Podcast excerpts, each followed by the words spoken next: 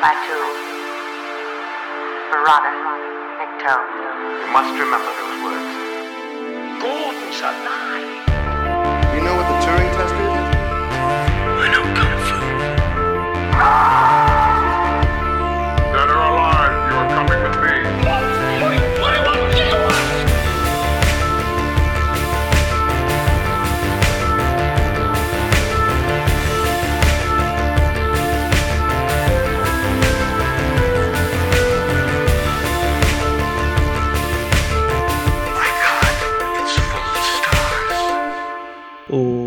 And welcome back to Stories Out of Time and Space. I'm your regular host, Scott Weatherly, and as always, I'm joined by Julian Darius. Julian, how are you doing? You okay? I'm doing great. My face hurts a little, but uh, how are you doing? Yes, I'm not too bad. Not too bad. I say it's. Uh, I've gone through some ex- uh, some experimental surgery, and I feel I'm looking ten years younger. Um, today we both are need it. yeah, yeah, yeah, especially at the moment. Yeah, I feel I'm feeling my age in about ten more.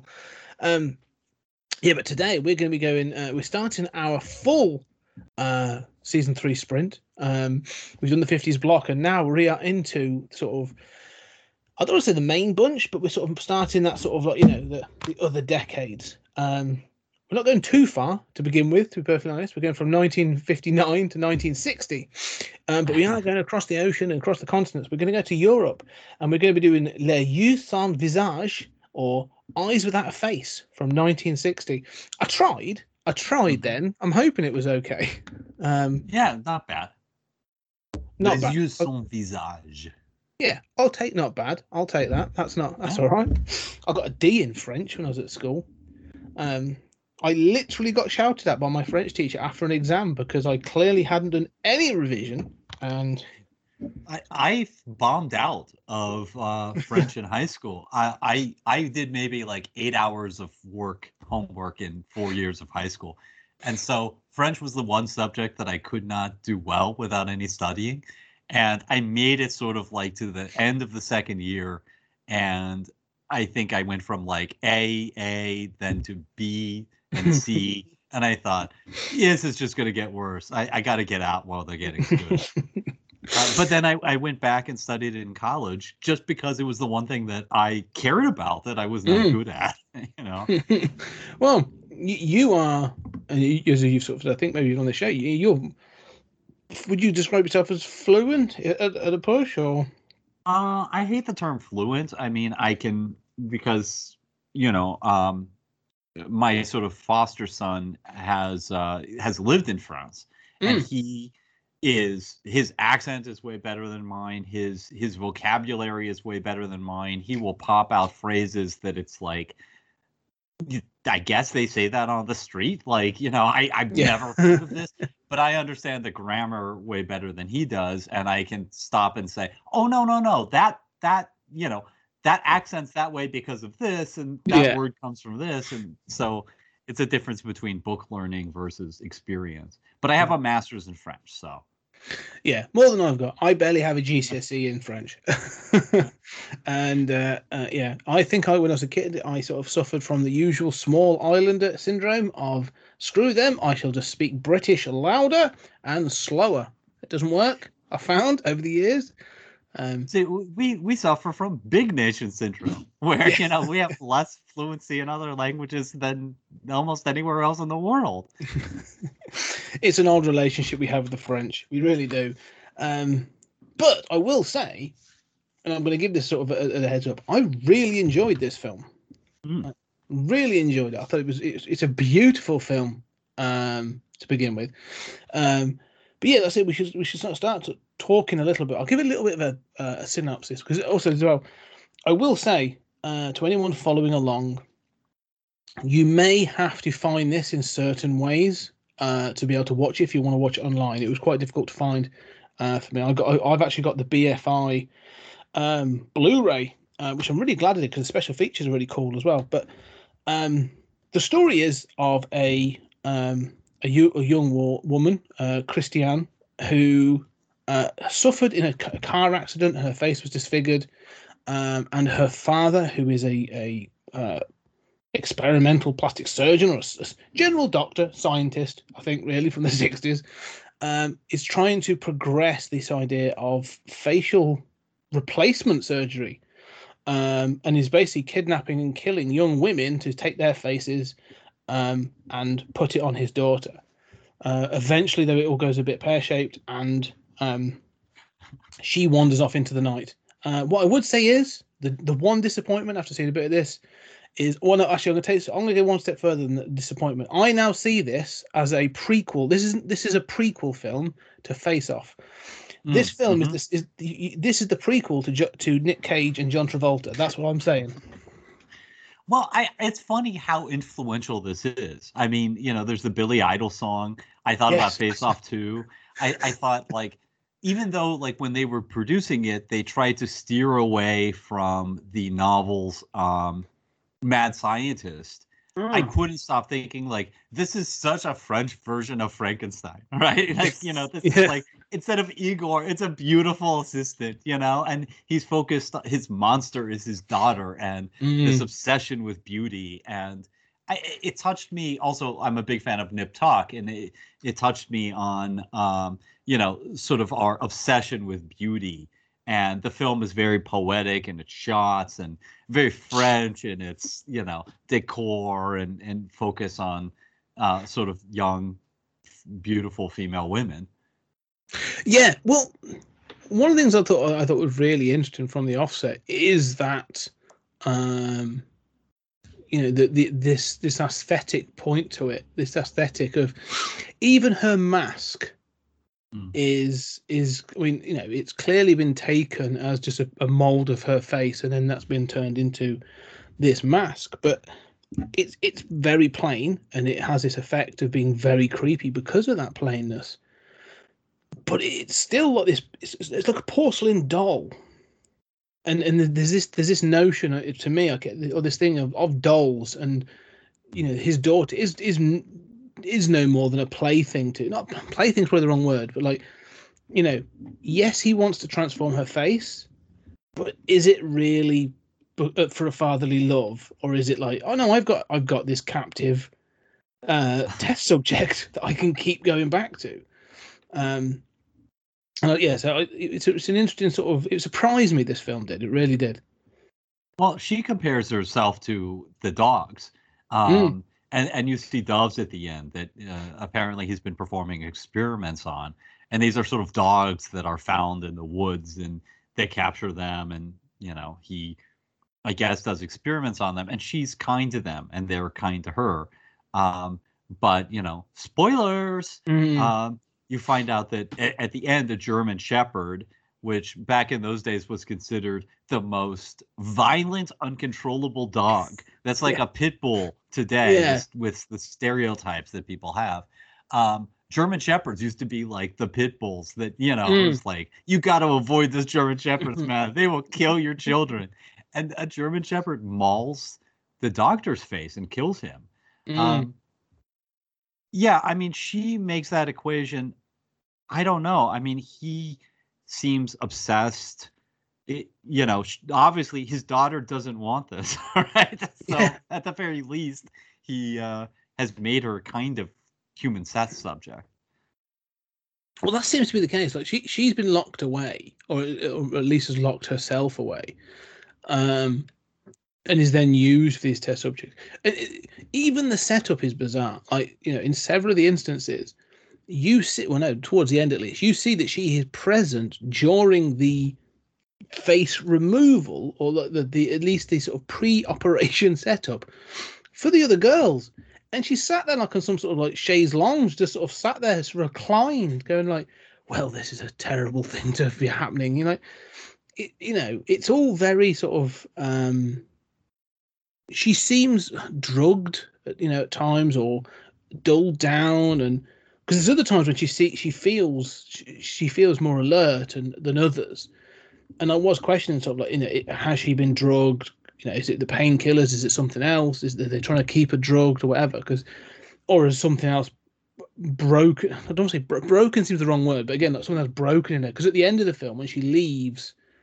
uh, the house and she, you know, the dove lands on her arm again. You know, that's a John Woo dove, by the way. Mm. Another another side. This is a sequel, prequel to Face Off. Um, she's she's more sort of like you know she's she's very sort of graceful, but but you know not.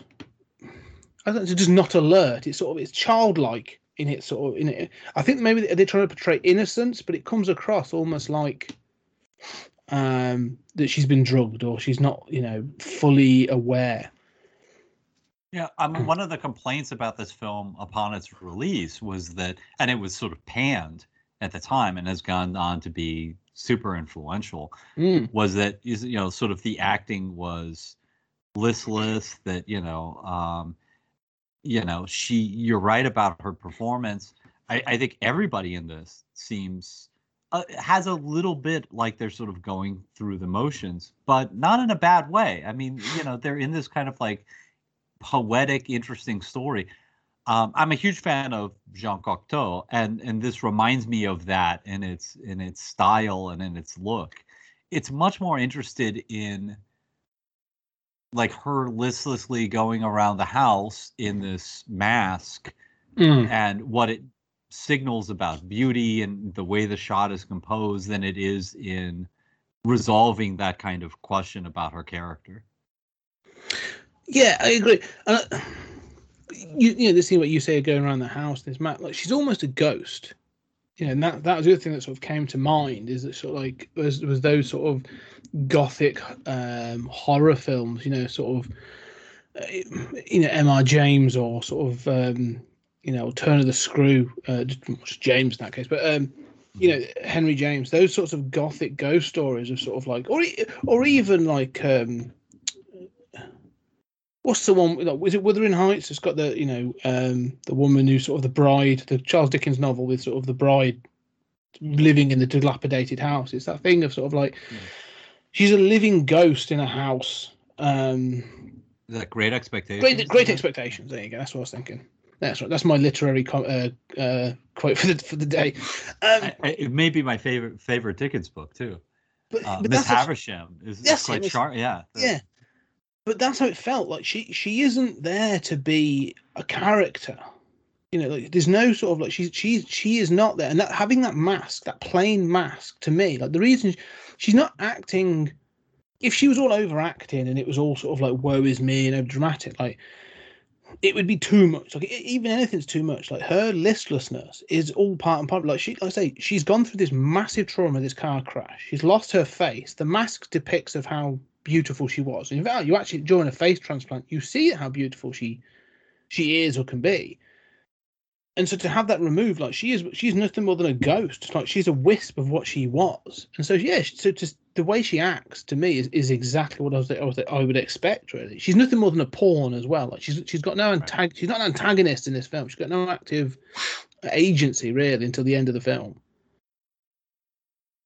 She's also legally dead, right? I mean, because the the Yeah. film starts with uh, a great scene of the what you later find out to be the doctor's assistant Mm. um, driving in a car and, with somebody in the back seat, and you later find out it's a body.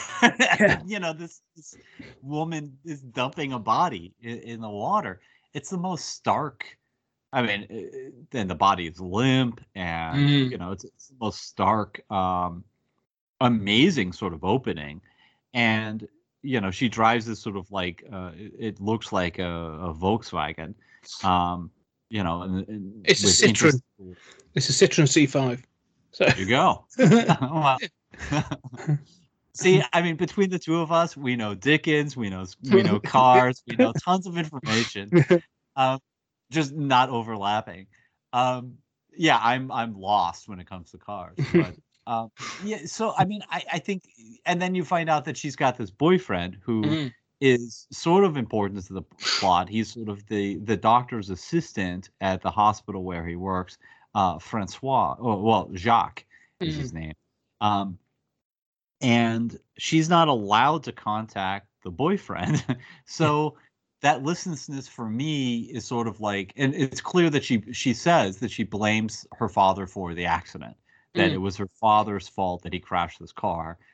Then her father has faked her death, you know, started murdering girls and cutting their faces off Yeah. to you know give her a new face and she's not allowed to ever go out or contact her um, fiance because you know that would blow the whole scheme Mm. so like in a way she is a ghost Mm, and that's how I think she is portrayed throughout all of this. I think that's key. I think her, you know, to I think her acting is perfect for that. Like she is just, she's given up. She she wants this thing, but she also, like you say, she doesn't.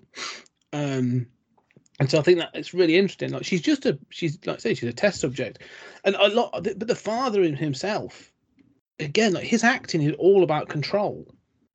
That there is no emotion. Like he's almost like a sociopath. Like there's just no emotion in it and there's a great scene. One of my you go back to the beginning um, of when he goes to identify the body because he's he's he's claimed that his daughter is missing, presumed dead, and they find this body and he's one of the first ones they contact because where they found the body is nearish to his to this ho- this hospital he runs.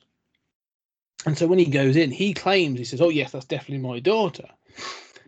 And then when he leaves, the the real father of the the woman that's been found, or this yeah young woman that's been found in this river, turns up, and he's like he starts talking about his daughter, like you know whatever she's called, and his doctors claimed the body and said, "Oh no, that's my daughter." And he talks about he says, you know, um, you know, and he says this, this the father's all sort of like, "Oh, you know, I don't know what to do with myself. My daughter is still missing."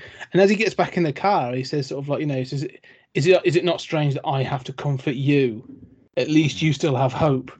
And I'm just like, wow, you are you are harsh. Like you are cold. Like you have literally not only have you killed his daughter, you've then claimed her body to cover your tracks, and now you're gonna diss him as well. Like I was like, wow, you are mean. and now you're going to demand pity from your own victim Yeah, like from the relatives of your victim. Like it was really harsh. But I think he's he's it's not like he's not like a mastermind. Like you know, they're not playing him. So like you said, they've they've reduced this sort of mad scientist thing.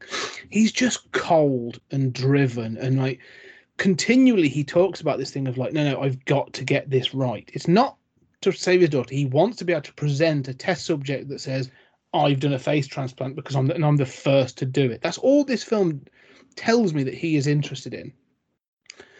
Um, and but I find him, I find the father interesting. I, I fascinated. I, I, watching him throughout the film is, is he was just such a um an interesting figure. I, I enjoyed his acting, like this the arrogance he has. Uh, so later on, the police come to investigate the ho- the hospital, and again they're looking for someone because they they send they send in like an undercover girl, and she goes missing. And when they come to investigate, and he literally stands there and says, "Look, when they go beyond those two doors, when they leave and go beyond those, they're not my responsibility anymore, and I don't care." like, like Mhm. he's like, "Yeah, he, he he is," and that's just it. He's legit uncaring. Like he is only driven by one thing. Um, you know, you, you- I just enjoyed hating him throughout the film, really. but I, I thought he was fantastic. Yeah, I mean, I I didn't hate him, but I mean, uh, I just admire his determination so much. You know, he, he's such an Ayn Randian figure who bends society to his will. I, I, you know, I'm joking, but no, I mean, I think that what you're saying about him is very interesting to me because it's, you know, I kept thinking about Frankenstein. I kept thinking about, um, you know, the sort of mad scientist figure, and he is. And if you describe the film, you know, it sounds like he's a mad scientist who's experimenting on his dogs and you Mm. know doing surgeries and cutting people's faces off and uh you know basically these young beautiful women are um you know his version of sort of stealing corpses from the graveyard uh except it's more horrific because he's Yeah. killing live people and this description sounds very salacious and uh like completely b movie stuff and it never feels that way no, it feels like an art film in a lot of respects and and a big part of it is i think his performance that Mm. he never comes he might comes off as cold but he never comes off as you know blah yeah next we go to the graveyard Yeah. he's not arch, is he? Like it's not. You know, we've just done a Vincent Price film. Like it's not that at all. Okay, you know, they could have done. They could have leaned into that mustache twirling, you know, cackling at the moon kind of, of of mad scientist, but it's not like you see how cold he is. I, don't know. There's a scene that I again I I, literally sort of I, I actually went back and watched it again to, to check something.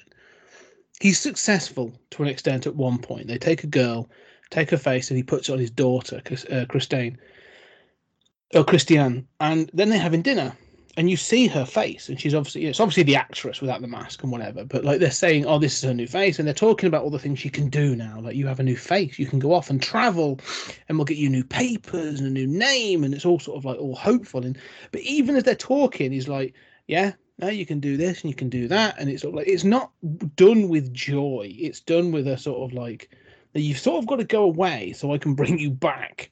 But now I know it works. You know this sort of thing. And then just as he leaves, he goes to kiss her on the head. And even as he's doing it, he's examining her. Mm, And he notices a blemish. And then they leave. It's him and, and, and his assistant, like this, this, like I say, this, uh, this uh, slightly, uh, you know, this woman, another woman he saved and did surgery on his, his assistant. And he, she calls him on it. And she's like, "Yeah, what, what are you up to? Because you clearly," and he just says, "I, I, uh, I failed, or I wasn't successful." And there's no concern for like, and it clearly shows in the next bit. It's like there's no sort of like right, we've got to get it off, get that face off because it's going to start. It could get infected. No, it then has a series of photographs of it, it, it necrotizing on his daughter's face, and he documents it. And then he's like, "Oh yeah, well that didn't work well, did it? So we better take it off." And it's just this thing of like, but the way that scene when they're walking through the just leaving the house, he's smoking a cigarette, and he just says, "I wasn't successful." and you, I was like, it's so pitch perfect for sort of like you know, it's it's that thing of like, I had this thing in a petri dish. I was really hoping for this result. I didn't get this result. There's a ten, tinge of disappointment in his voice, but nothing more because he's like, well, we'll just have to try again. It's like Quatermass at the end of bloody Quatermass. oh, I'm gonna go. I'm gonna do another one. You know, it's that thing. It's, and I, I, had to go back to say, like, does he show any real compassion to his daughter? And it feels false. It feels like a faux compassion that he's giving her during that scene. And then when he leaves, I'm like, oh, that's exactly what it is. He's barely feeling to her, towards her at all. Um, and I just found that really interesting. Yeah, those are some great moments you bring up. Um, I, I think in that conversation, it feels like he's very much the kind of controlling patriarch. Mm. And, you know, it's sort of like, we're going to send you away. I mean, you're dead. Here's my plan to sort of resurrect you, and it's Yeah. all good. But it is said dispassionately and as if she just has to accept it because he is the patriarch. Mm. Um, not to mention a controlling physician. Uh, yeah.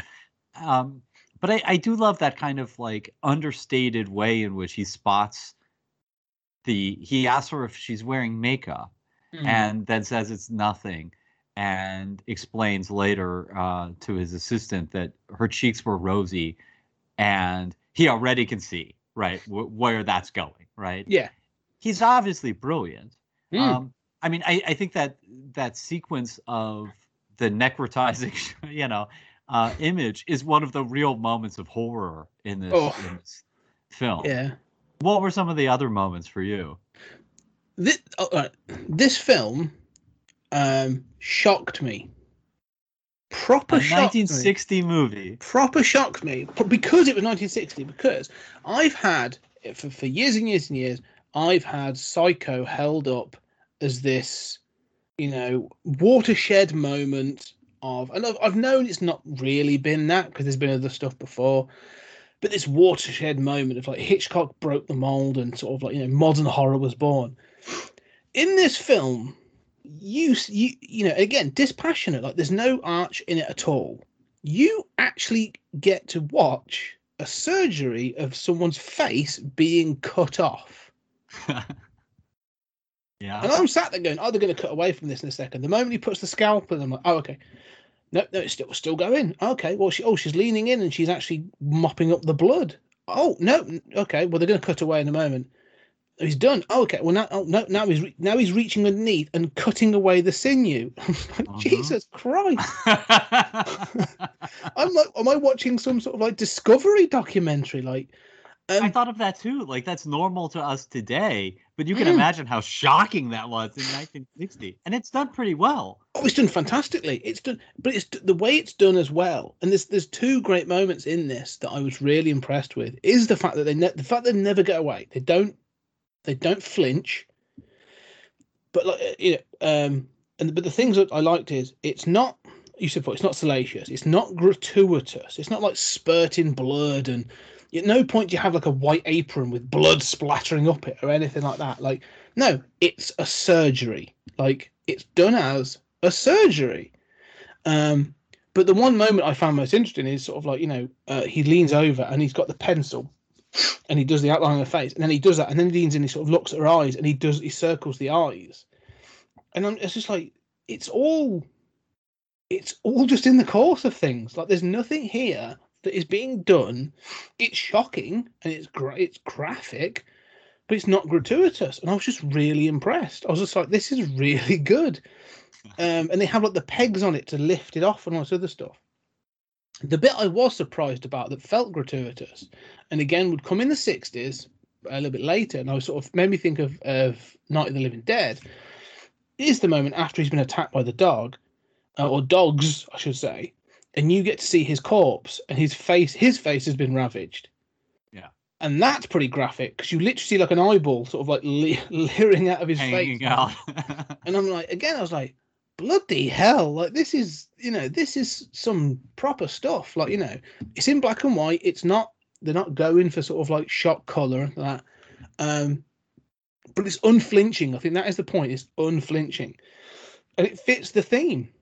Mm, And that's why I, I you know, it, it was yeah. This must have been shocking for people, and I can see why critics would pan that in the '60s. You know, like, um, I don't know, but that's what shocked me. Yeah, that surgery is un, is uncomfortable. Yes. Um, You, you know- you want it to cut. You think it's going to cut away, and Yes. you keep wanting it to cut away.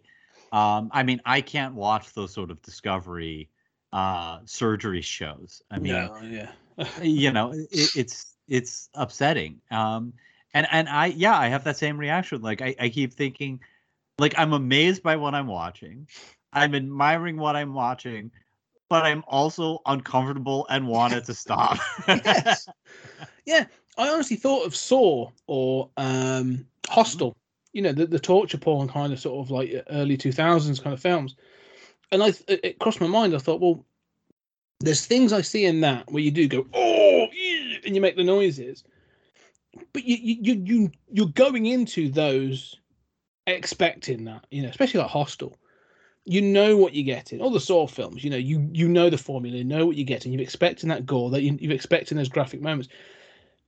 I just wasn't expecting it with this film. And then, as you say, sort of knowing the era and how the the senses were at the time, to then sit through like a three minute sequence of someone of this surgery was was incredible. And someone's face being cut off but, but like I say, but again, it's beautifully done because it's it's very like the father figure.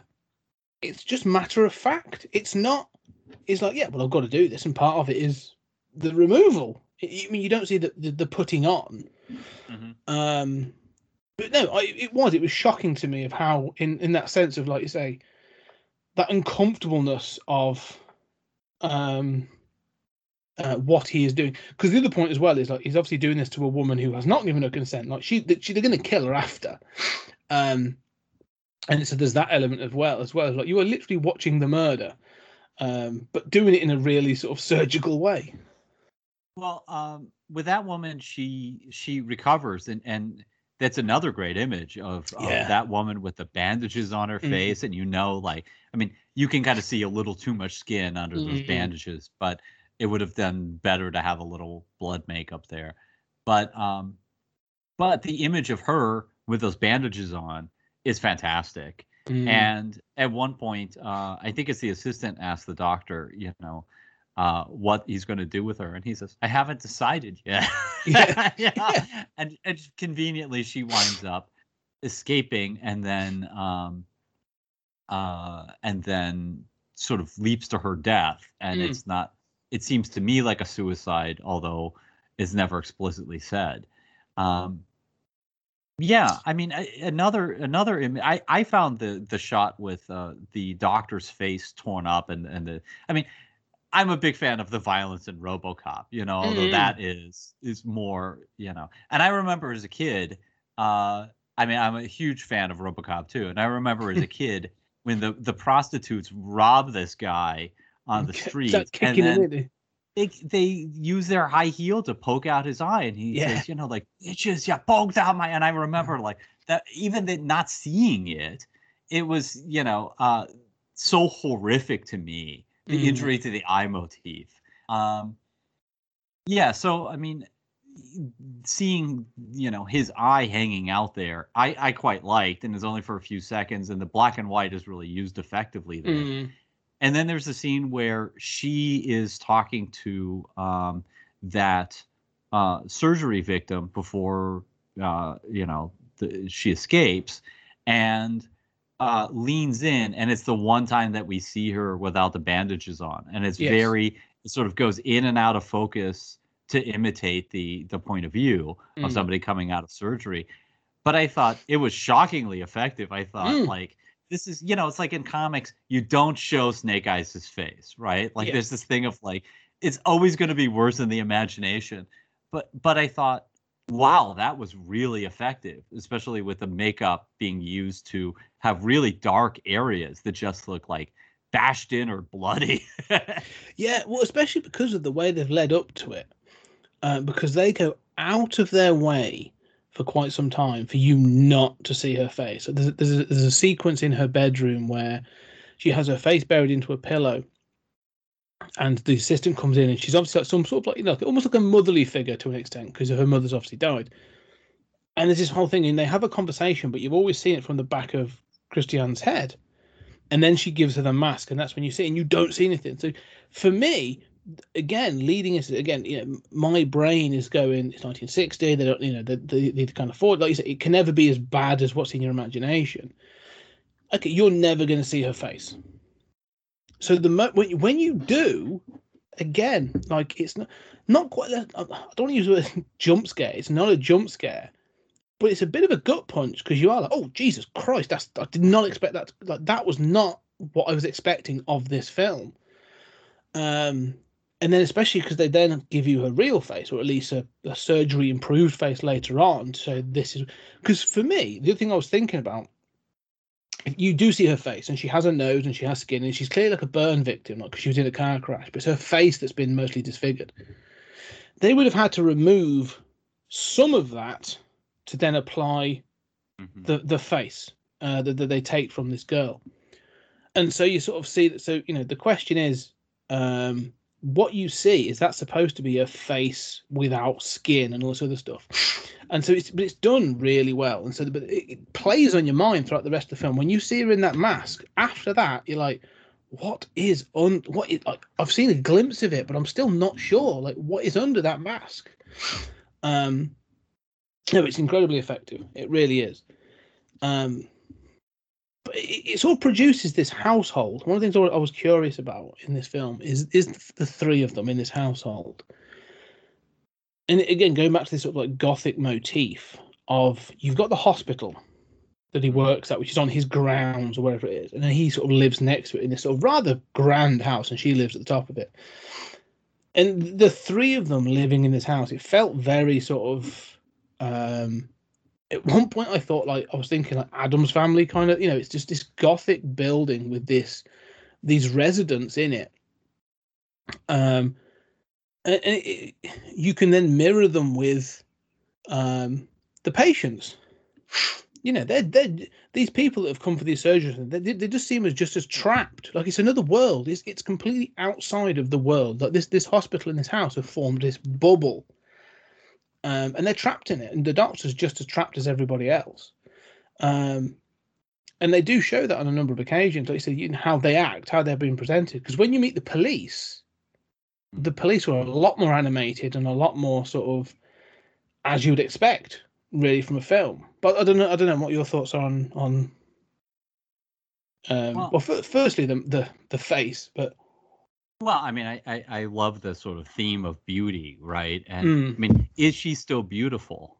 right? You know, Yeah. if she has to wear this mask, I mean, how do you define this? And you know, that mask is, you know, apparently Carpenter said that that you know may well have influenced his choice for you know Halloween. Um, and it, but it's it works better for me here, you know, Mm. because it it has that that image of of beauty, you know, uh, Mazikeen and Sandman with a sort of uh, half mask that's scarred underneath is also sort of a very effective image. So I find it a very effective image. It's almost iconic as, as sort of representing marred beauty and this person who is, um, you know, potentially a threat, but also a victim. I mean, I find about the the whole sort of gothic thing and that family.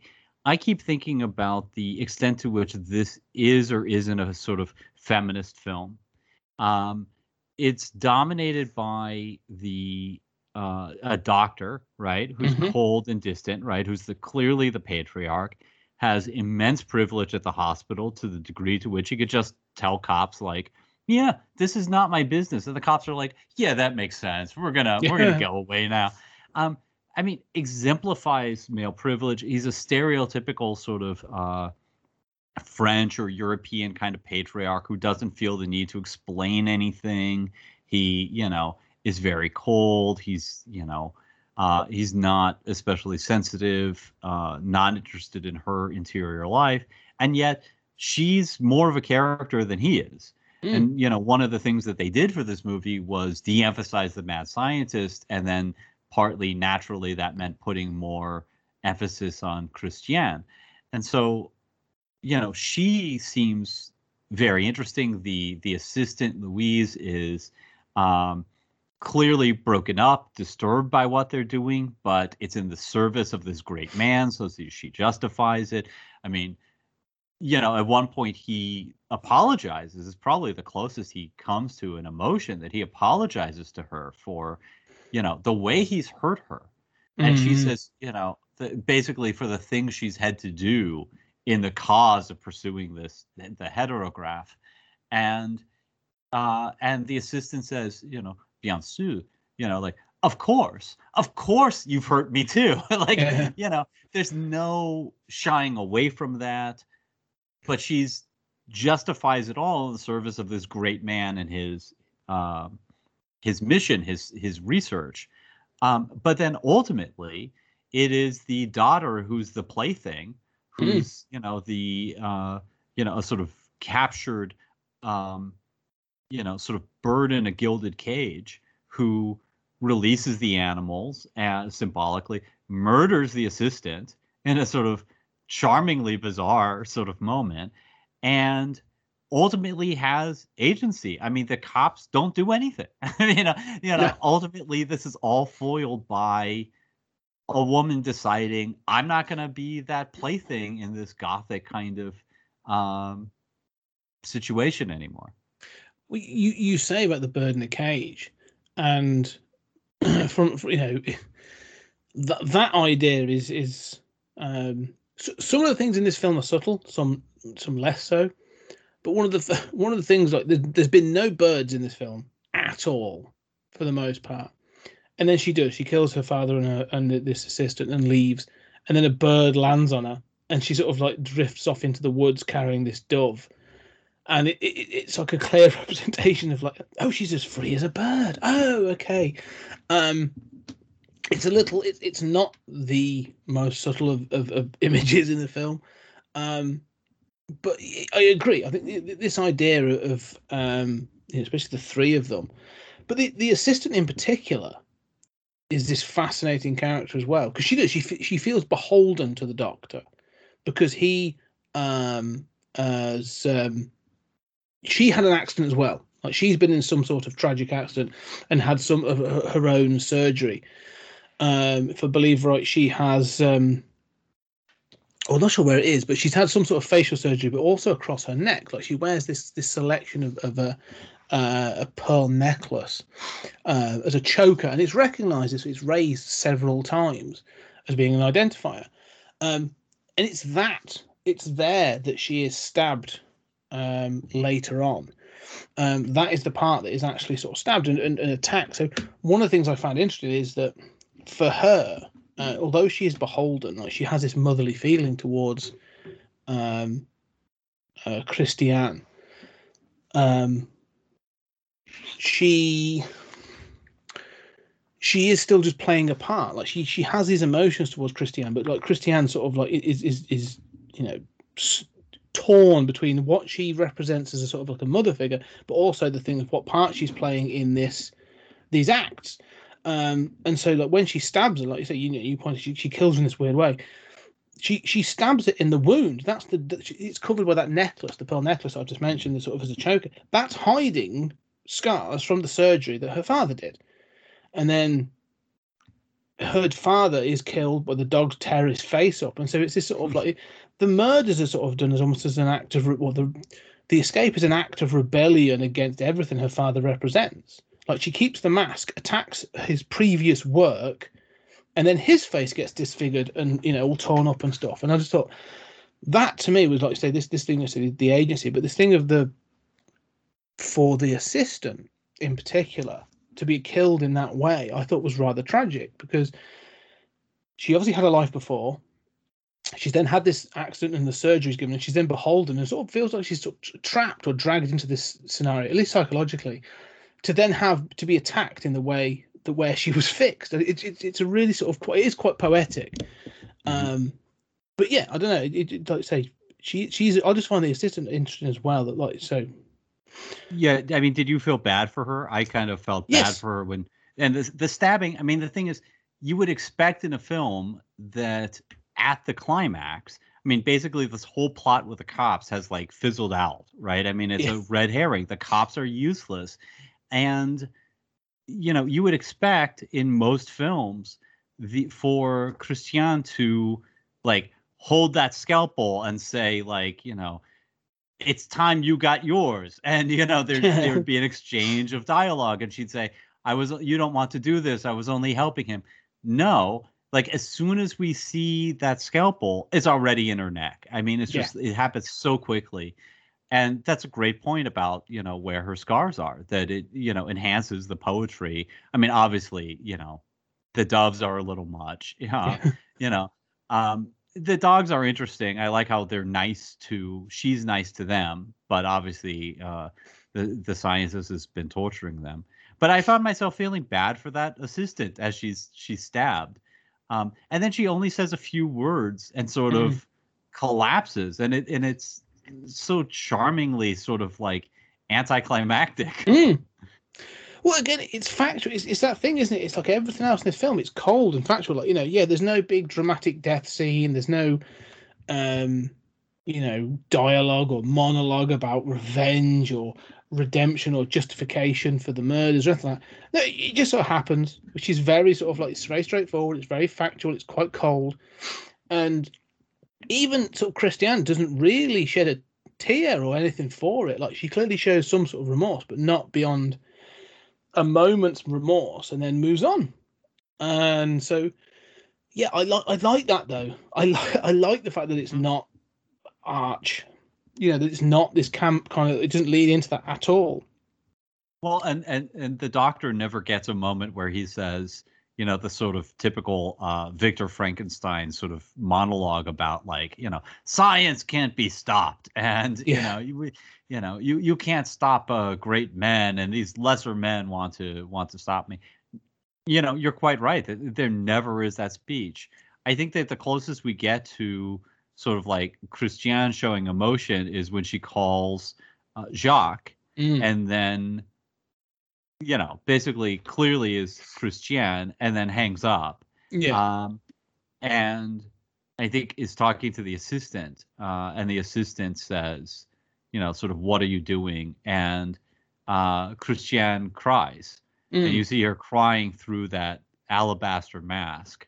Um but it's crying for this man who she obviously loves who loves her knowing that this man is suffering believing that she's dead um knowing that she even if she gets a face she can't resume her old life she can never go back to him um how is any of this good? This is all what her, her father wants.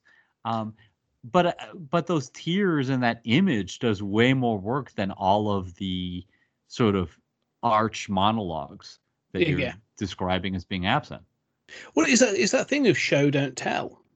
You know, in, in many of these films, you know, yes, you know, we like in some films, you know, you like a good monologue, or or you you know that that you get the you'll get the fist pumping moment where the hero wins over the the villain or whatever. But this isn't about that, you know, and that's the thing because because you're right. Because a part of me wonders, and one of the things I think that's more, the more interesting is when she goes off into the night at the end of the film like is it to die is it what is it to do? To live her life? What does she do? Is she still dangerous? Like you know i don't know. I don't know what it this sounds horrible but i don't know who it is or what it is that escapes into the night at the end of the film. Because you don't know her frame your her mind uh, at the end of the film. Like where, where is her head at? And she's just obviously committed these these these acts um, against her captors. But is she going to run to the police? Is she going to like you don't know and you're never left to know that. And so um yeah they showed you this emotion but then they leave you guessing later on because she's she's clearly broken. Um Well, it wouldn't be a French film if it weren't ambiguous in some way, right? yes. Um, yeah but i mean yeah it, that that's that sort of thing like you said you, I did, you know you made me think like you know you said carpenter as in you know, john carpenter influenced by this from the mask. The end or there are certain parts in this film there are certain shots in this film that like um talking again about the the, the girl that escapes with the, the bandaged face. When she escapes through the house and the father is the the doctor is, chasing her up through the house. Not to chase but following her let's say. Some of those shots I- to me i was like uh were very reminiscent of um halloween 78 like, yeah there's there's that sort of like the the trench coat and the face. I was like oh no he looks a bit like dr loomis. Like there's even a, a, a look about him they've kept that sort of look. Um but i do like that chase as well though. I do like the idea that she sort of she can't get out of the house because when he tells her he's at the garage doors. And it, it- you know you say thingy like it's it's almost like slasher michael myers or jason because when he says like you know i'm not deciding what to do with that but then when she says he's she's escaped he doesn't run into the house. He sort of just goes okay and then Mhm. turns and walks into the house and i was like oh god it's not this isn't going to end well um and so yeah it's um it's uh she, she, she yeah, he follows her into the house up the stairs and just the way it's lit it's it's it's it's one of those daft moments where you're like where the hell do you think you're going like, you know yes. and I, you say it was suicide. I don't think it was intended. It's almost like a last effort. She gets to the top and there's a room, and she gets into the room and sort of like slam. You hear the door slam, and he, that's what sort of propels him to go up the stairs. Mhm. Uh, the final push, and then you hear the, the the the clatter and the scream as she goes through the window. And to me, I was like, oh no, she she reached the end of a path and was like, yeah, there's no way out of this. like I've I've I've ran as far as I'm going to run, but I honestly think if she'd have gotten to the to the front door, Mm. I think she would have run out into the night and got to the police. I think it was a, it was a last Mhm. ditch. I don't I don't think she intended to commit suicide because she found like that she had her face missing or anything like that. I think Well, yeah. No, I I am also puzzled by why she decides to flee into the house and upwards. I mean, you Yeah. know, that might be a flaw in the film, but um, no, I don't think that she flees intending to commit suicide. Um, I'm just saying that when she finds herself sort of being pursued and at the height of the house and thinks Mhm. there's no way out of this, she decides to throw herself through. Yeah. That she's not accidentally falling through the window or jumping to try to get to a lower level. Um, it might be an impulsive decision, but it it seems to me that it, you know, contingently in that situation, she's decided to kill herself. yeah. One of the things I want to talk about the police in this film. Yes. Yeah. because in every other film, the the you know we we've we've suffered in every area. You suffer useless police officers in movies. it happens, you know, the, the blundering police that blunder around and they're all sort of made to look silly because everybody else sort of ends up catching up quicker. But you you're right in the fact that in this one, they they start off trying to be proactive. Like they come up with a plan, like straight away to try and infiltrate the hospital. Yet they are dismissed so quickly and uh, you know effectively after this event. Um, and uh, part of me wanted to like, is this is this because it did that threw me for a bit of a loop. I thought they were going to Mm. come back. I thought there was a follow up, and they never do. As you say, it's a red herring.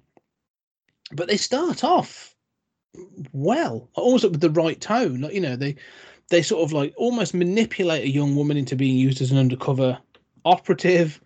They've got this plan, and you think, oh yeah, this is all gonna this is gonna culminate. It does. It literally does. It, it results in the climax. But they are not a part of that climax. If this was the American version, those two police officers would have been driving away, and they'd have had the, they'd have had the um, realization moment. They'd have spotted something, or there'd have been some of the reason, the Columbo moment of just one more thing, and they'd have gone back, and they'd have been, Mm. they would have been a part of the climax.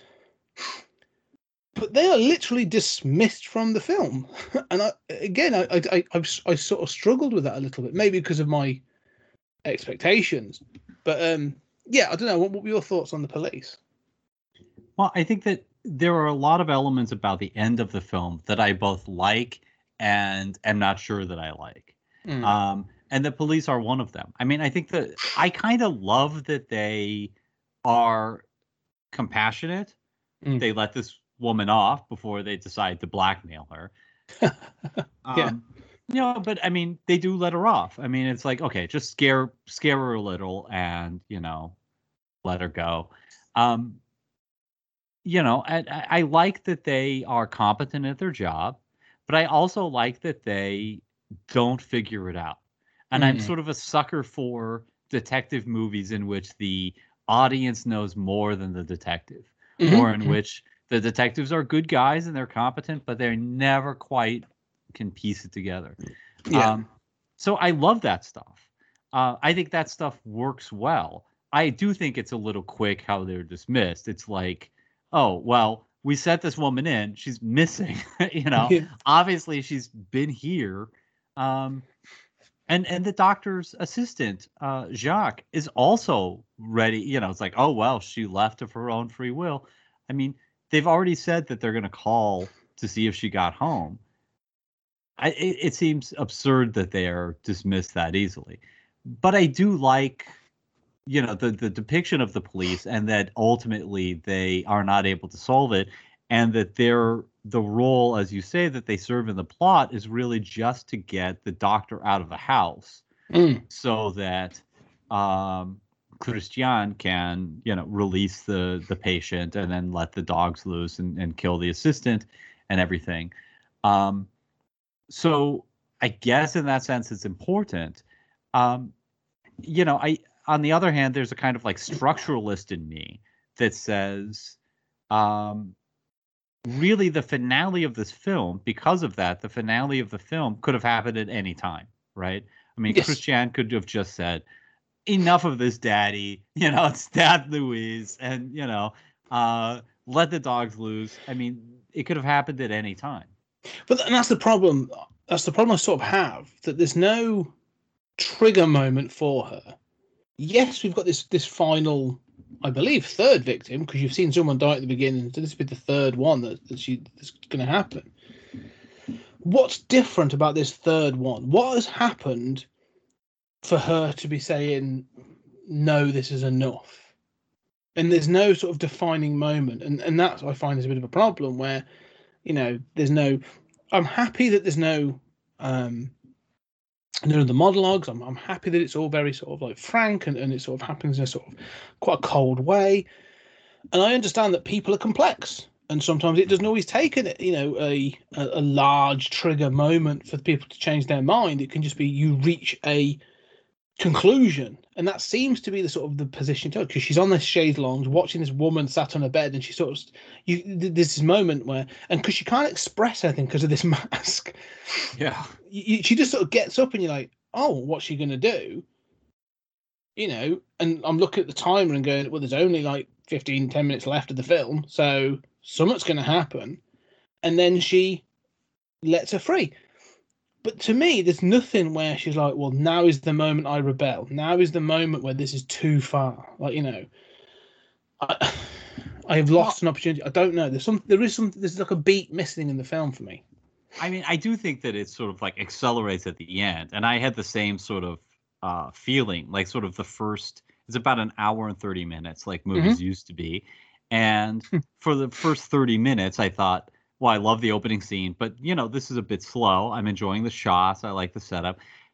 And by the end, you're like, there's ten minutes left to go, and like Yeah. so much stuff happens in those ten minutes.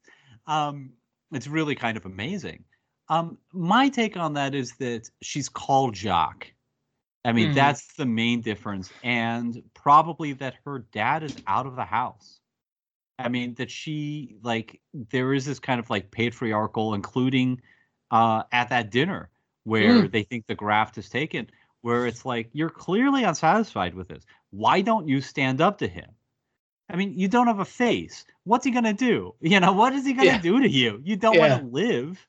Um, but she seems incapable of standing up to daddy and to that sort of masculine, um, uh, aggressive, assertive uh, power of the doctor father who embodies all of that. Well, exactly. but that's the problem because there's been no rebellion up until now. Like the the rebellion has been her running to her room to cry into a pillow. It's not been a proactive, you know, um, a, Mhm. almost aggressive rebellion. It's been really sort of very passive. And so again, like that that recalling of Jacques, I can understand what you're saying because it's that moment she tries to talk to him and she says she hangs up, and it's that that change. But it's almost the- end of the film feels like a change of attitude. Mhm. Yes, her father's at the house, but we also know he's been at the house a lot because he obviously runs this flaming hospital. So there must have been times when she was alone in the house with the second victim when the when the the face peel the the face take took to begin with. And so again, it's like you know, there's just something. It, there's a slight beat of something, or even a, something like a build up of like why why now? You know, um, even to me, I was thinking like you know, because Jacques gives up. Jacques sort of just again, he's another one. He sort of he shakes hands with the police, and he's sort of like, yeah, well, you tried your best, you know, better luck next time, and and, and all that tally ho. If all if I could see a moment, um, and I know I do this, and I apologise if I sort of jump in and try and correct a, a, a film, a film that's cla- as a classic. But if you just had a moment of her, if they could, if you, they did that within sight of the house, and she from a window saw that the authorities and her the love of life have abandoned this thing, and she's now like, oh yeah, shit, no, I'm alone in this now. I'm, you know, that that to me would be enough to be an instigating moment of like, yeah, no, this is it. Like there is no out. That could be. I, I would accept that as enough for her to then be sat on that chaise lounge and be like, no, th- this this can't go on. I can't keep losing these people. I can't be trapped in this, and that'd be enough. But there's, there isn't anything. I don't know. Yeah, I mean, I you know that would be interesting. Although she doesn't know that the police are investigating, right? No. So, so to see them walk away is sort of like, oh, she doesn't know that they're giving something up if she saw Mm. that. Um, I wasn't bothered by her sort of not having that clear moment of uh, motivational change. Um, you know, I thought that, you know, it's interesting what we object to and what we don't in terms of ambiguity. That, you know, for me, that was not a problem. For me, I thought, well, she's seen at least three now. She clearly is unsatisfied. Um, she visits. She's lurking around the house. She's going into the lab when she's she's sneaking Mm. in. She's not supposed to. Um, you know, she's called Jacques. She's not supposed to. She, you know, clearly misses. She's crying.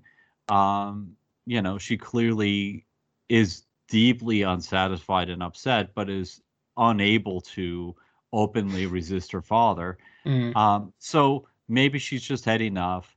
Um, maybe she's planned this. Uh, at the same time, there's a kind of like whimsy to it. I mean, sometimes we don't know. I mean, you know, look, I'm I I am am prone to being very nice until I auto, until I hit a point where I can't take it anymore, and I'm just like, what the effing hell are you saying? You know. Yeah, that'd be Demolition Man. But yeah, But you're right. Yeah, you, you're right because I think I I totally agree with what you're saying, and to me, it's, it's a nitpick. I am really like you know I'm nitpicking because because you're right because of the poetry of the film, the way that the film's paced, like you know it's bound to happen, and so when it does happen, it's not shocking that she does save the girl because it's, it's clearly going to happen. Um, but it, it, yeah, it, I think again, it's the thing I've said before. Like you know, as a being used to modern cinema, you, you know, there's an expectation, there's a beat that I expect. I would have expected that beat. It, does it ruin the film for me? Does it ruin the climax? No, not at all. I, I, I should be clear. Like I still really enjoy it, and I think it works. Um, it just felt a little bit. It is rushed. Like if they, they could even drag this out, this this ending could be another five to seven minutes longer, and work just as well and work better, in fact. Um, but no, it's, it's it's a nitpick more than anything really. that I'm looking for because I enjoy so much of this film. Yeah, no, I and I and I think you know it's legitimate. I mean, I think that you know the dove is overly done. I wonder if her, um, you know, and I also wonder. I mean, she could she could be going off to die. On the other hand, she could be going to Jack at the end. Mm. She could be, you know, going to to try to find the police or or just go next door to the hospital and say, you know, who she is. Will she be believed? I mean, she's a murderer now. I mean, there are a lot of questions at the end. I think Mhm. what's important is that image. And I think that, you know, that image of her going off into the woods, it feels, the first time you see it, it feels like I've seen this before. This is Mhm. so iconic. It feels like this is the ending that in my gut I go for in a horror movie or a slasher movie of just sort of like, oh yeah, yeah, there was no justice. You know, uh, people just did these things, and this person goes off into the night, and you know, you don't need to be told what it's about. Um, but well, that, that that was the end of Halloween '78. Yeah, the ending is Mm. Michael is shot off the balcony. They go down. He's not there. There was never an intention to have a follow up. It was the studio that followed that up, and you're supposed to be left with this notion of Michael is still out there. You know, he is the boogeyman. And sorry, I interrupt you, but I'll, I'll, I'll, I, there was a point I was going to make, but I'll let you finish. Well, I was just wondering, like, you know, does she? She clearly wants to to free the second victim, whose face she gets, right? Mm. I mean, she goes to visit. Um, she decides, with her father gone, to, you know, she makes the decision to free this this third victim. Um, but I wonder, has she planned to stab the assistant? I mean, is this ultimately impulsive? Has she planned to let the dogs in? I mean, you know what I'm saying? Like, it does not feel methodical. No, i impulsive is how it felt to me, which is why I'm willing to let the the, the ending go because it feels a bit like she sat there on that couch and then she there is that thing of us in her head going like, no, this is enough. And I'm not. I don't know what I'm going to do, but I'm going to do it. And so the attack on um the assistant, what was her name, Louise? Mhm. Um, it, it feels like you say, it feels impulsive. Like you said, you the, the you know, it, it almost ref, almost like a reflex. Like she appears and it's like, oh shit, and she stabs her. And it's like again, it's not about rage or passion. It's not an act of passion. It's almost there's no anger. I don't know if there's anger. It's just a no. I'm escaping, and you are now. You you are now my jailer. You are in my way, and it sort of it just happens that way. I feel, and the same with the dogs. Like you know, I don't think she intends to release the dogs to act as a weapon Mm. against her father. Like it, it- they're not released to be like you know, it's not like release the hounds kind of moment. Like she is just freeing them, and it just so happens that her father is coming in through the gate where the dogs uh, exit. That's it. Yeah, I agree it's, with that. It's, it's Yeah. happenstance more than anything. Um, uh, but that that sort of feeds into the, the, the way I sort of like you know. Perce- one of the things I thought about when I, after watching this was urban legends. Not the film series Urban Legend, but uh, as an urban legend. And this felt like a cross between like a, a dark fable and, a, and an urban legend. Like I could imagine kids telling this story around a campfire, you know, sort of the faceless woman that that stalks the woods if you go camping, you know. She, you you know, don't fall asleep or she'll come and cut your face off or whatever. But like, this is the story that you tell the woman that was locked in the house and these people that were killed and she eventually killed her captors and is now roaming the woods and stuff like that. This, this is a, this is an urban legend. It's a campfire and it's beautifully told. But that ending to me the ambiguity and that sort of thing is exactly the same as any urban legend you know sort of Hmm. um anything from what the stupid well say stupid ones but the ones like uh finding the dog hung in the, the bathroom with a note saying, you know, whatever, some of the gross ones, or the call is coming from in the house, all those Mm. kinds of sort of like things. She's now in, she's out in the world. And you say, you don't know. Does she go to Jacques? Does she go to the police?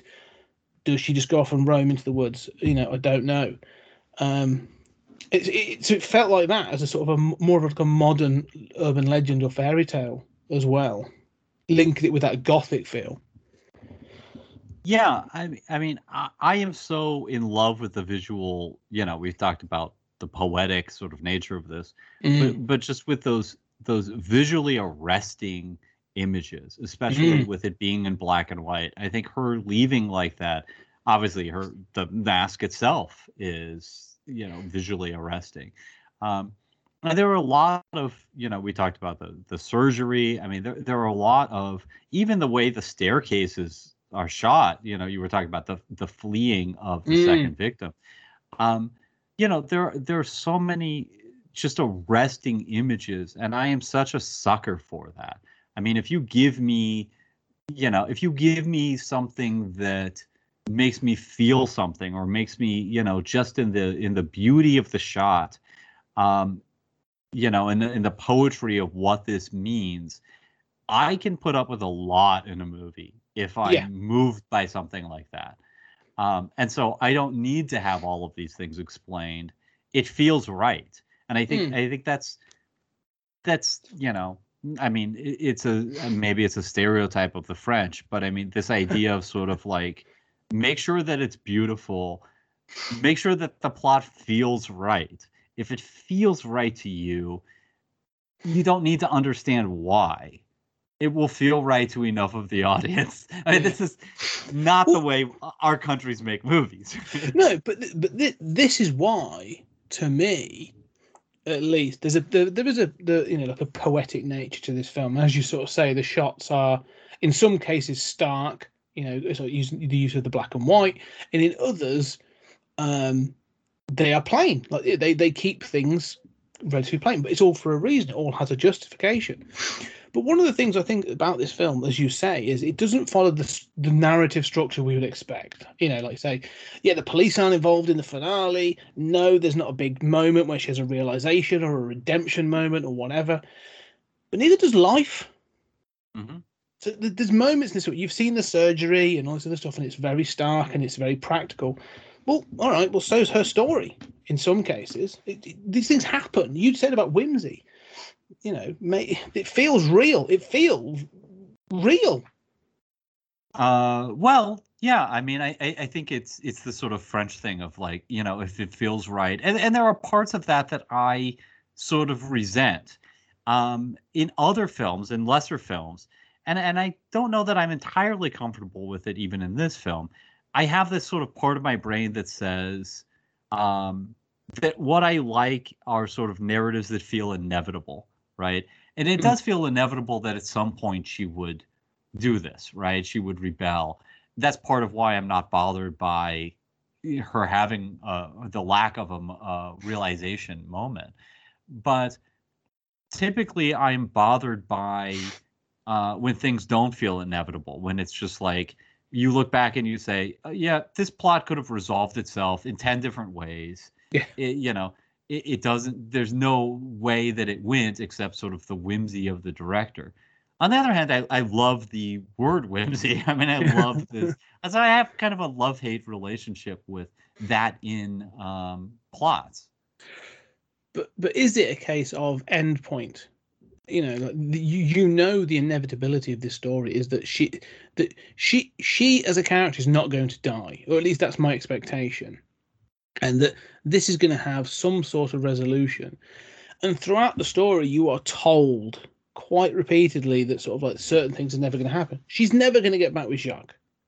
You know, you are not going to have the, there's no inkling that there's going to be the question of can Jacques love someone without a face? You know, they're, they're not even going to try and address that question. It's quite frankly like even if you got a face, you will look like somebody else. So he is out the question as a sort of like you know he's a so that that resolution is never going to come. And so to me, there is an inevitability. Like even when this ends, she's alone, and I so like I so taking the whimsical route now, especially for the the finale, I'm okay with the happenstance of the of the of the end. Um, feels fine to me, as you said, feels right because it's inevitable that this is going to happen. So getting there in that fashion feels, um, it it feels real. Like you know, yeah, someone impulsive can easily go, "No, screw it. This is what I'm going to do right now. This is what I'm going to do. I've had enough, and I'm going to do it. And so you get then the whimsy. Whimsy feels too soft. I mean, she just stabbed someone in the throat and that sort of thing. So maybe not whimsy, but like you know, she's taken by an impulse, and then it's the impulse beyond that is, well, I've set the woman free. I have the impulse then to kill you know Louise, and then set the dogs free, and it becomes this sort of like, um, to me, it's like a not tidal wave. It's the wrong word. It's not that strong. It's almost like a a cascading of events. Like she's like, well, yes, I've set the victim free. So in in doing that, I've got to face the consequences, and the first consequence is Louise, and so I've got to take her out, and that's what happens. And it's all impulse. And then she's like, "Well, I can't escape and leave these poor dogs behind that she's been kind to. So letting them go becomes the next inevitability." Mhm. And then it's just coincidence that her father is entering through that point and and is taken out. Like you don't get, and I think this is interesting as well, where you've said about her standing up to her father. She never has to. Right. Yeah, she doesn't has- examine the corpse or you know uh, talk to it as he has his dying last words. you yeah. know? Well, it, it, other scenarios in this film would have been her getting to that door and him stood at the stood there and acting like you know, back to your room. You Mm. know, you are my daughter, sort of thing, and then her setting the dog on him, or the you know, her proactively killing him. But she never has to face up to the patriarchy, as you've said. Like she never has to. She never has to face it down Mhm. because it is done for her. Fate steps in and takes him out before she has to ha- to have that confrontation, and then she can just sort of like gently just waft into the woods. So you know that in itself, like you know, to me, sort of says like you know, it's it's whimsy is the thing, but it's almost just it's a cascade of events, coincidences almost that lead that allow her to escape. Yeah, and if it feels sort of like a fairy tale or like a Greek tra- myth, you know, where it's like yeah. this is how it would go, right? And, and you could imagine as a writer thinking like, okay, well, how are we going to end this? And you think, okay, well, obviously she's going to rebel. She, you know, Mhm. she's got to, like you said, she's got to do this. And then you think, well, do we have this confrontation or whatever? And you think, no, you know, he's killed by the dogs, that he's tormented. This is, you know, and and because he's away, that sort of gave her the opportunity to do all of this in the first place. Mm. Then, of course, he's returning at the same time that dogs who he's tortured are running out of the house. Okay, I mean that feels right. It feels right. It feels like um, the way it would go in a fairy tale or you know a, a Greek myth or something like that. Um, and yeah, it has the side effect of you're quite right, and I hadn't thought about that of sort of that she never gets that conflict. Um, you know, she has agency, but it's never the. I mean, there's never like that, and and and maybe I like it for this reason. There's never that sort of like. You know, if this is a movie that avoids those arch moments, there's not that arch feminist moment where she says, you know, Father, you've treated me like an experiment and I've had enough. Um, you know, women are doing it for themselves now, Father. you know, I mean, there. i- I mean, I'm joking. Uh, I don't really hate that stuff as much as I'm sounding, but you know, it avoids even that kind of cliche. Exactly, and that's the thing. Like, you know, if this was a modern film, there would be that moment of stepping up, standing up to the father. But she, she, it's the fact that she never has to, and it makes me wonder. You say about the, you know, sort of, the, could this end ten different other ways? Well, is there another ending where she doesn't let the dog go and she just wanders through, or timing just so happens that the dogs all run out and then he turns up after and, and confronts her? d- does this end in a different way? You know, it's that thing of she may have been strong enough to kill Louise, but I still think that was a reflect, a reflex, like a, an impulsive moment. But could she have done the same to her father? Um, and you never get, Maybe. you never get that question answered. But you don't need it answered because Right. The events lay out, and she just, like you say, if she if she just stopped to show even a single sign of remorse for her dead father, Hmm. then you then the question is left in the air of could she have beaten him? But the fact that she sort of just steps over him, like literally steps over the corpse, and he's like, you know, I'm free, and then goes off. It sort of it, it bypasses that moment really. Yeah, and it's another sort of like odd, oddly cold moment. It's sort of like you know, and it feels right. I mean, you know, she, why should she care? She clearly is has lost something of herself through this whole process. Um, you know, the the killing of Louise is, uh, for me, you know, a moment of real horror that goes along with the uh, sort of more uh, hostile like uh, surgery and Mm. revelations of the face and everything. Um, there is, I think, you know, the best bits of horror um, remind us of things that are existentially terrifying to ourselves, right? Mm. um, and I think you know there is in that in that moment a sort of this horrific idea that um, you know have you ever like you know it's like when you're when you're driving a car and you think it is freaking amazing that we as humans are all staying in our lanes and we don't have accidents all the time because you know I don't trust humans to carry a cup of coffee around across the room successfully. Yeah. How in the world are we doing this? It, it it blows me away. And sometimes sometimes you look at a knife and you think our there's nothing keeping this from penetrating my skin or anybody else's Mm. skin. We are so vulnerable. And there and the way that she kills Louise is just sort of like taking that scalpel and just sliding it in and letting go. Yeah. There's no dramatic moment. It's not like our death has to come by, you know, a maniac with a with a knife stabbing psycho style. It's just sliding that knife through the skin. There's something existential about that for me. No, I agree. It's because it's not like an outburst of violence.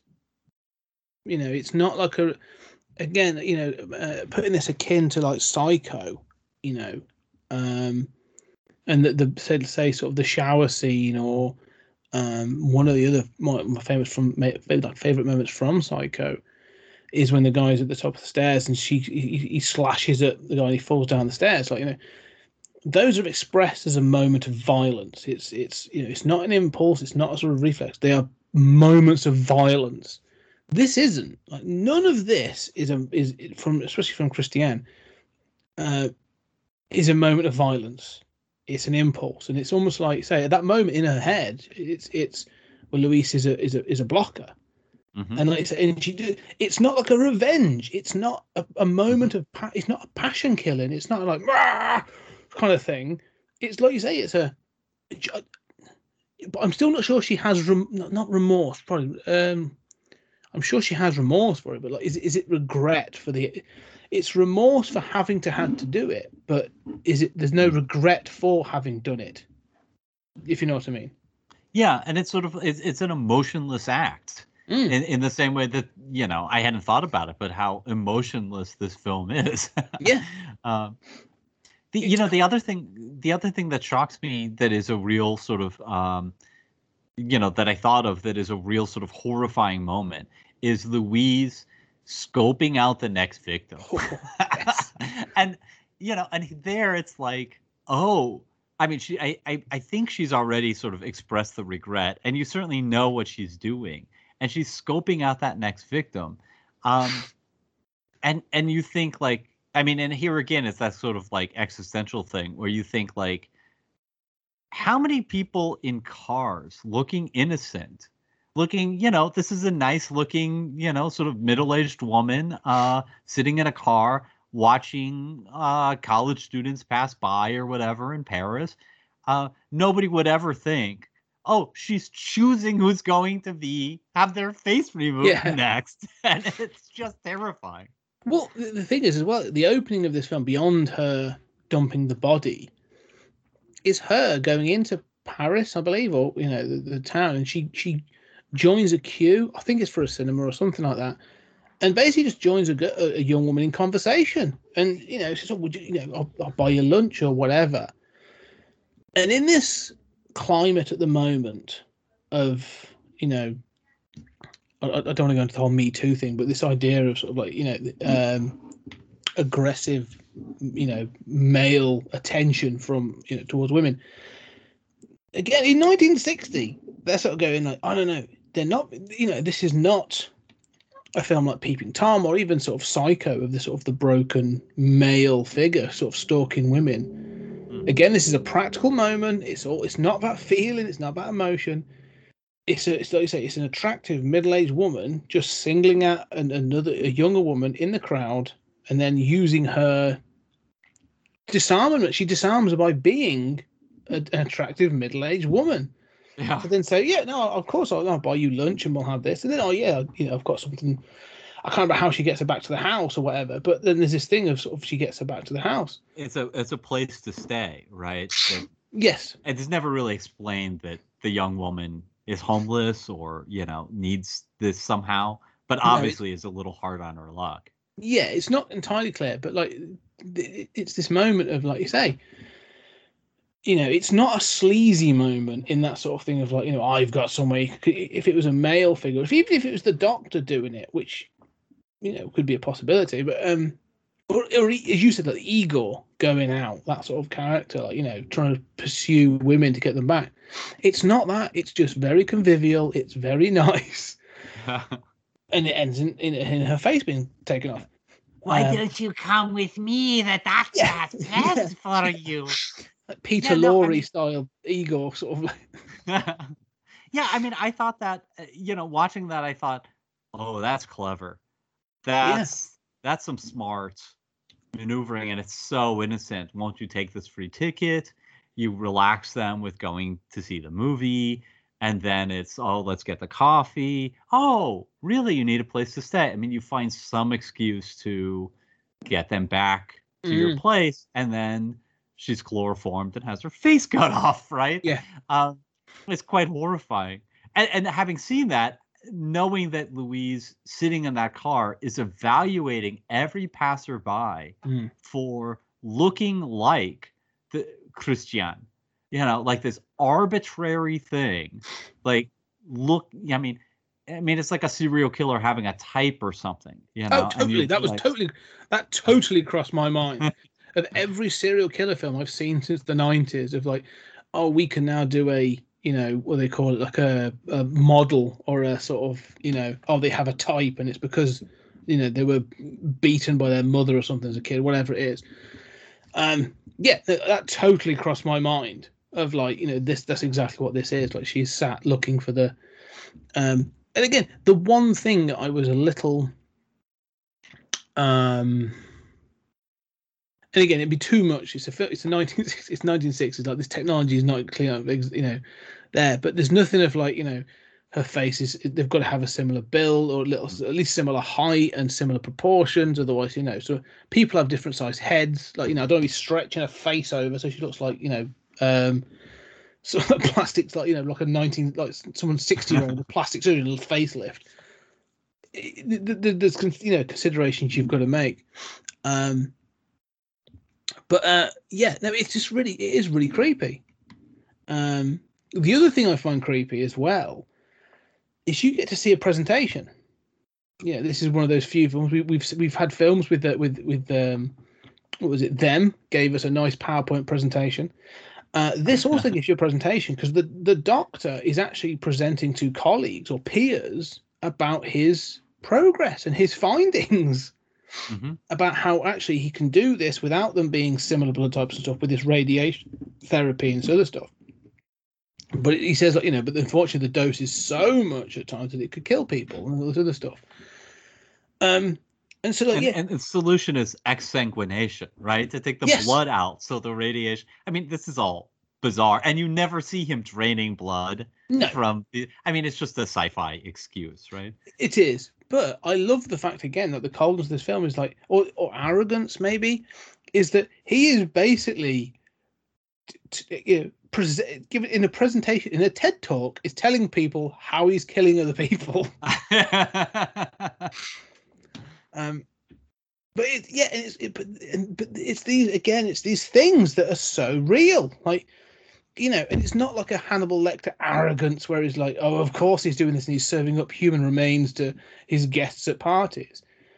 No, no, he has to make a presentation. He, he just he has these findings, and the whole film's about he wants to prove it. So of course he's going to do these presentations. Like it's not an arrogance. He's it, to him, it's just, yeah, why wouldn't I present these findings? Well, and what he's saying is ostensibly innocent, right? You know, Mm. I mean, but of course we know he's describing his his Yeah. killing technique. You know, um, yeah, it's a little like you know, sort of Patrick Bateman giving a presentation and saying like, you know, the important thing about stocks is Yeah, being yeah. able to have the killer instinct when Yeah. you see what you your victim. Um, yeah, I mean, and, and I really liked in the shots of the audience reacting in that scene, and you see a priest, you Mm. see like all these representatives of conservative French, French society, right, which is traditionally a Catholic country, Mhm. and mhm. you know, here's a priest listening to a killer describe what he's doing, and it's like, oh, you know, you're a respectable person. I'm a respectable person. It's not thinkable that you are, you know, this great doctor making, you know, uh, ingenious advances. I mean, he's the opposite of the sort of that's the opposite of the mad scientist, right? Who seems like disheveled and you know, don't go to the Frankenstein place, you know. He is infinitely respectable. I mean, I thought of there's that uh, like Richard Gere movie about a doctor who's a killer who gets off on playing God or something. You know, oh, it- uh, Primal Fear or one of those. yeah, something like that. Mm. Um, you know, and I thought of these like doctor movies that play on, you know, like the the godlike power of doctors Mm. and, and whether they get off on this. And there's that whole layer too. Well, it's like a built-in arrogance beyond a certain point, isn't it? Like, yeah, to to the extent of like it's a cliche. To, at this point, you know, not not 1960, but by by modern standards, like if you were to watch, hell, Scrubs took the Mickey out of it. This idea of surg of, of guys doing, you know, the surgery jocks that have a a god complex, or they're the ones that sort of like you know, um, and, and like Grey's Anatomy, ER. Like I can name all these shows. They all acknowledge this idea of surgeons being the ones that feel that they're the ones saving the world. Even Doctor Strange, like you know, in the film, the, the Marvel, they they acknowledge this idea, the arrogance of the surgeon. There's a scene in that. The reason he has to crash is because he is filtering through potential cases Mhm.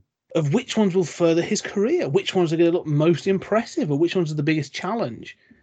So you know, it, it's um, it, it's almost like yeah, it's almost like the um, a layer of respect, a layer of respectability over the mad scientist. You know, like if you go back to the like you you're saying that the the David Whale uh, Frankenstein, and you have that sort of like you know it's alive, it's alive. That's the the the other extreme. But th- this guy is just a doc- he sees himself as just a surgeon, but he is just as crazy and just as mad scientisty as that. It's Right. just a matter of perspective, I suppose.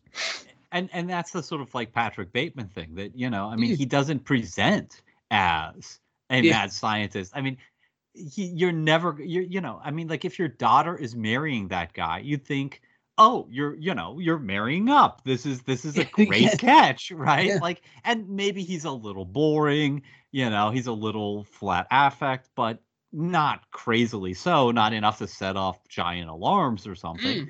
Um, you know, I mean, it's that. Yeah, it's that sort of the doc. You're you're right. It's become a cliche, but that sort of doctorly arrogance. Uh, Yeah, but it makes me wonder: like, is is the doctor, is the father in this? Like, you know, could you class him as a a psychopath or a sociopath in some respects? Because, like you say, he he is completely dispassionate about what he's doing. You know, there is no, you know, he manipulates people. He has the arrogance. He believe, you know, he feels that he should be the one that listened to and be respected without any real due cause. He he is completely dispassionate about this, to even to about his daughter's condition. Like he makes her continue to wear the dec- decaying face of somebody else, so that he can further his, and then takes photos of it. We've all done that. Yeah, yeah. Um, but like you say, the disposing of the bodies and the moving on from victim to victim, like there is no remorse. Even at the end of the film, there is no remorse for anybody else. Um, and so like he is like Patrick Bateman's a really good example of this same thing of like, even with Patrick Bateman, like one, uh, you know, the American Psycho, he gives into his impulses, and it's that moments of sort of like, again, gratuitous moments of violence, there's outbursts of violence, whether it be chasing hookers down with a chainsaw or you know macheting someone because they they have a differing opinion about an album or something. Th- This guy is is stone cold in that Mm. respect, and it's all about what he is what he sees as his objective. Uh, and to me, that's really scary. Yeah, no, and I think there's a version of this uh, character that is. I mean, I wasn't terrified by him, but I think that there is a version of this character that is truly terrifying, who has both. Because you're talking about, it's a good point about Bateman that he, you know, I mean, you can play him to be square, but then he's still clearly enjoying, you know, Yeah. uh, killing that guy. Um, you know, but there's then we kind of like slide into the flat affect uh you know the truly flat affect Mm. because you know who then has to say like you know as he's twirling the knife you know i want you to know i take no pleasure in this Mhm. right and we've gotten a lot of that in cinema but then there's another degree beyond that of just the guy who says nothing Yeah. as you know the victim s- screams for their life or begs and pleads and just does not even reply and just slides the knife in and you and you know that's such a shock in a movie Mm. right where it's just like you've missed that opportunity to have that you know no mr bond i expect you to die Yeah. sort of speech. Um you know and that's why that scalpel is so so horrifying. It's why you know he is so potentially horrifying as a killer that you don't get any explanation. There is no monologue. He's not interested in you know i mean he never th- there's no aftercare for his patients. He's totally i mean he chloroforms them cuts their face off you never even see like Louise talk to them and say like, "Look, we don't know whether what's going to happen with you, but the surgery's over. You're alive." Nobody even tells them anything. They just don't care. Exactly. No, it's that in character. It's it's not. It's not. But it tells you again that the moment he says they step out the doors of his hospital, they are no longer his responsibility. The moment those victims leave his surgery table, they are no longer his responsibility. I would not be surprised. To me, it's. I don't think it's the doctor that puts the second victim in that cell and puts bandages on her face. That's Louise. Yeah. Yeah. Like she is, she is the aftercare. She's the only one that's going to give a shit, and she's she's the only one that's going to make any attempt. She takes her food and then gets bonked on the head with a bottle, and, and that's the, that causes the escape. And then when he says it, but when he says like, you know, what are you going to do? He's like, I, I haven't made my mind up. There is a part of me that thought that you know the scene when he has the dogs, he's got the dog laying on the on the table, and there's a shaven part in the dog, and he's sort of the, the indication is that he's done skin transfers or skin graft transplants on the dogs, and they've been successful. Yeah. There's a part of me that's thinking like he's keeping these people alive for further experimentation. like God. he's gonna he's gonna try and if he had two people alive down there with that faces, he'd be like, Can I now do hand transplants?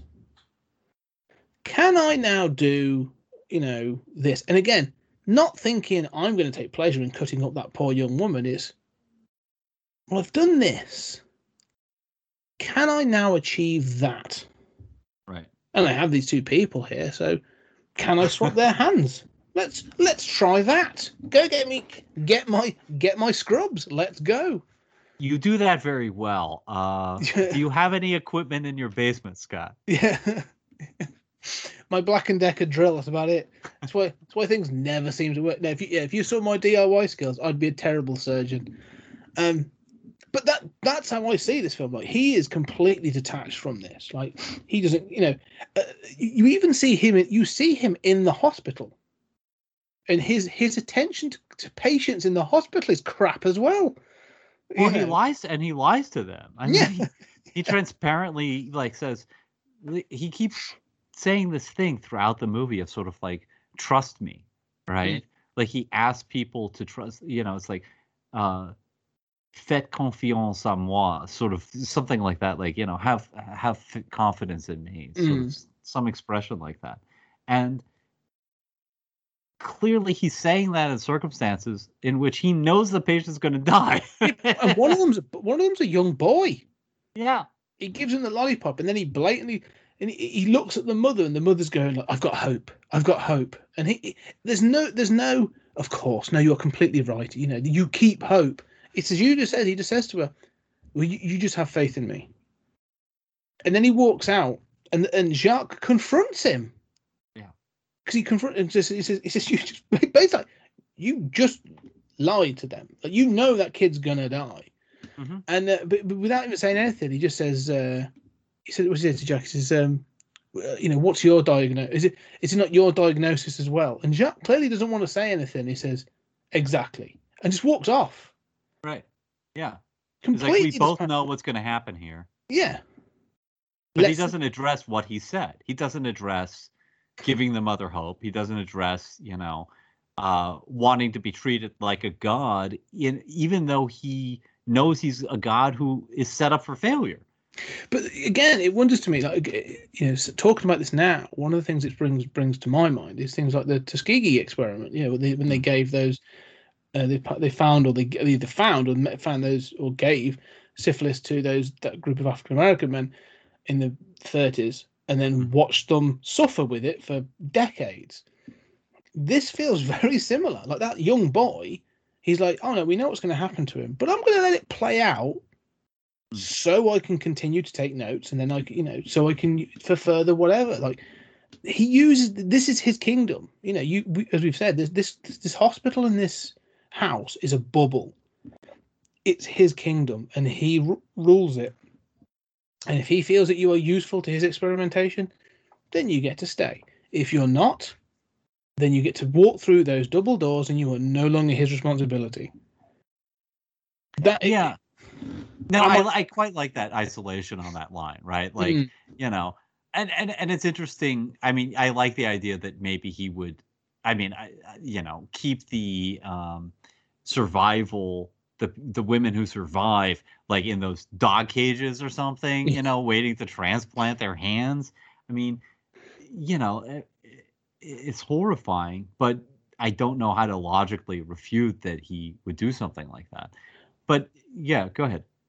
How how how far away are we from from eyes without a face to the human centipede? That's all I'm saying. I'm not sure that that is the uh, credit that uh, the Eyes Without a Face wants Yeah. on its list of influences. Uh-huh. Um, yeah, I mean, I don't know. I mean, I, I think about how like I know some people, you know, who who work in in medicine and are nurses and you know have struggled with COVID and everything, and and I, I know people, you know, just like people who who work in policing and who are dispatchers and and all of this. You see messed up stuff. Mm, All of those people I know, like you've got to say the right things, but the second you're out of the room, it's like, you know, you're making morbid jokes about that kid dying. You Yeah. know, I mean, you visited the scene of a suicide. The mom is crying. You say the right things, and then you leave and you make a joke about the brains on the wall looking Mm. like you know uh uh you know um mince. Yeah, like you know, uh, you know, impressionist painting or something. Yeah. You know?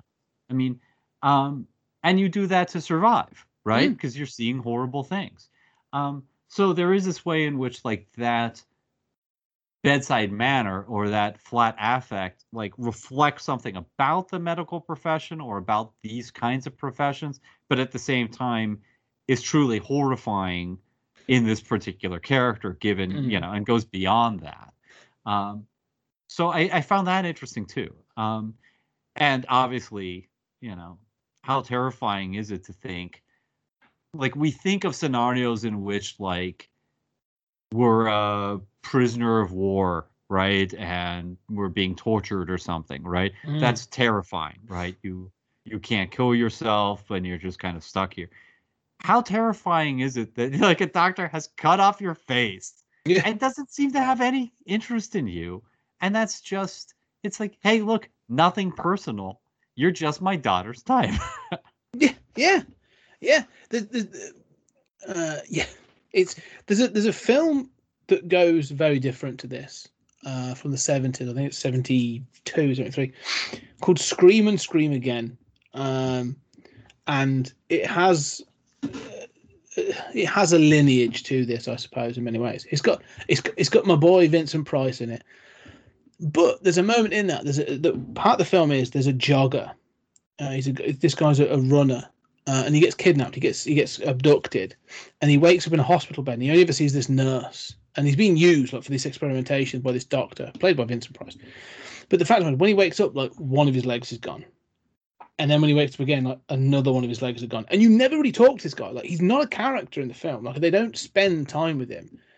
And part of the horror is this fact that he is just a source of materials and as you say, this you know this idea of sort of um, you know the prisoner of war or sort of he is nothing more than a resource in this film, and it's that same same the same arrogance of doctors of like, well, no, I'm I'm doing the greater good. You know, and again, it- it's this. She she feels the same. Like you know, when you when you sort of watch Christiane, it's that thing of like, yes, I'm watching your personal story, and it's completely understandable as to why you flip at the end, as we said, like you know, on impulse or whatever. But the fact of the matter is that it's almost like, is this, is this her story? You know, like, or or are, or is or are we watching the the the father's story? Like you know, they seem to. I think they get equal screen time in that way. Like you know, it's clear it's her. Yeah. Um, in in other eventualities or other versions of this, there would be that triggering event that brings in the police, and it's obviously the bodies that do that. But like, it's yeah, she is the key character, you sort of introduced to her, and she's obviously the the win, the the know, the last girl, the you know whatever you want to call the final girl, if you want to call her that. Um, but like you say, is it really her story, or is this the end of the father's story? Because you don't get an epilogue for her. You don't yeah, get a no, that, resolution that for her story me too. but you obviously get a resolution of his story. You know, he gets he gets turned into pedigree chum.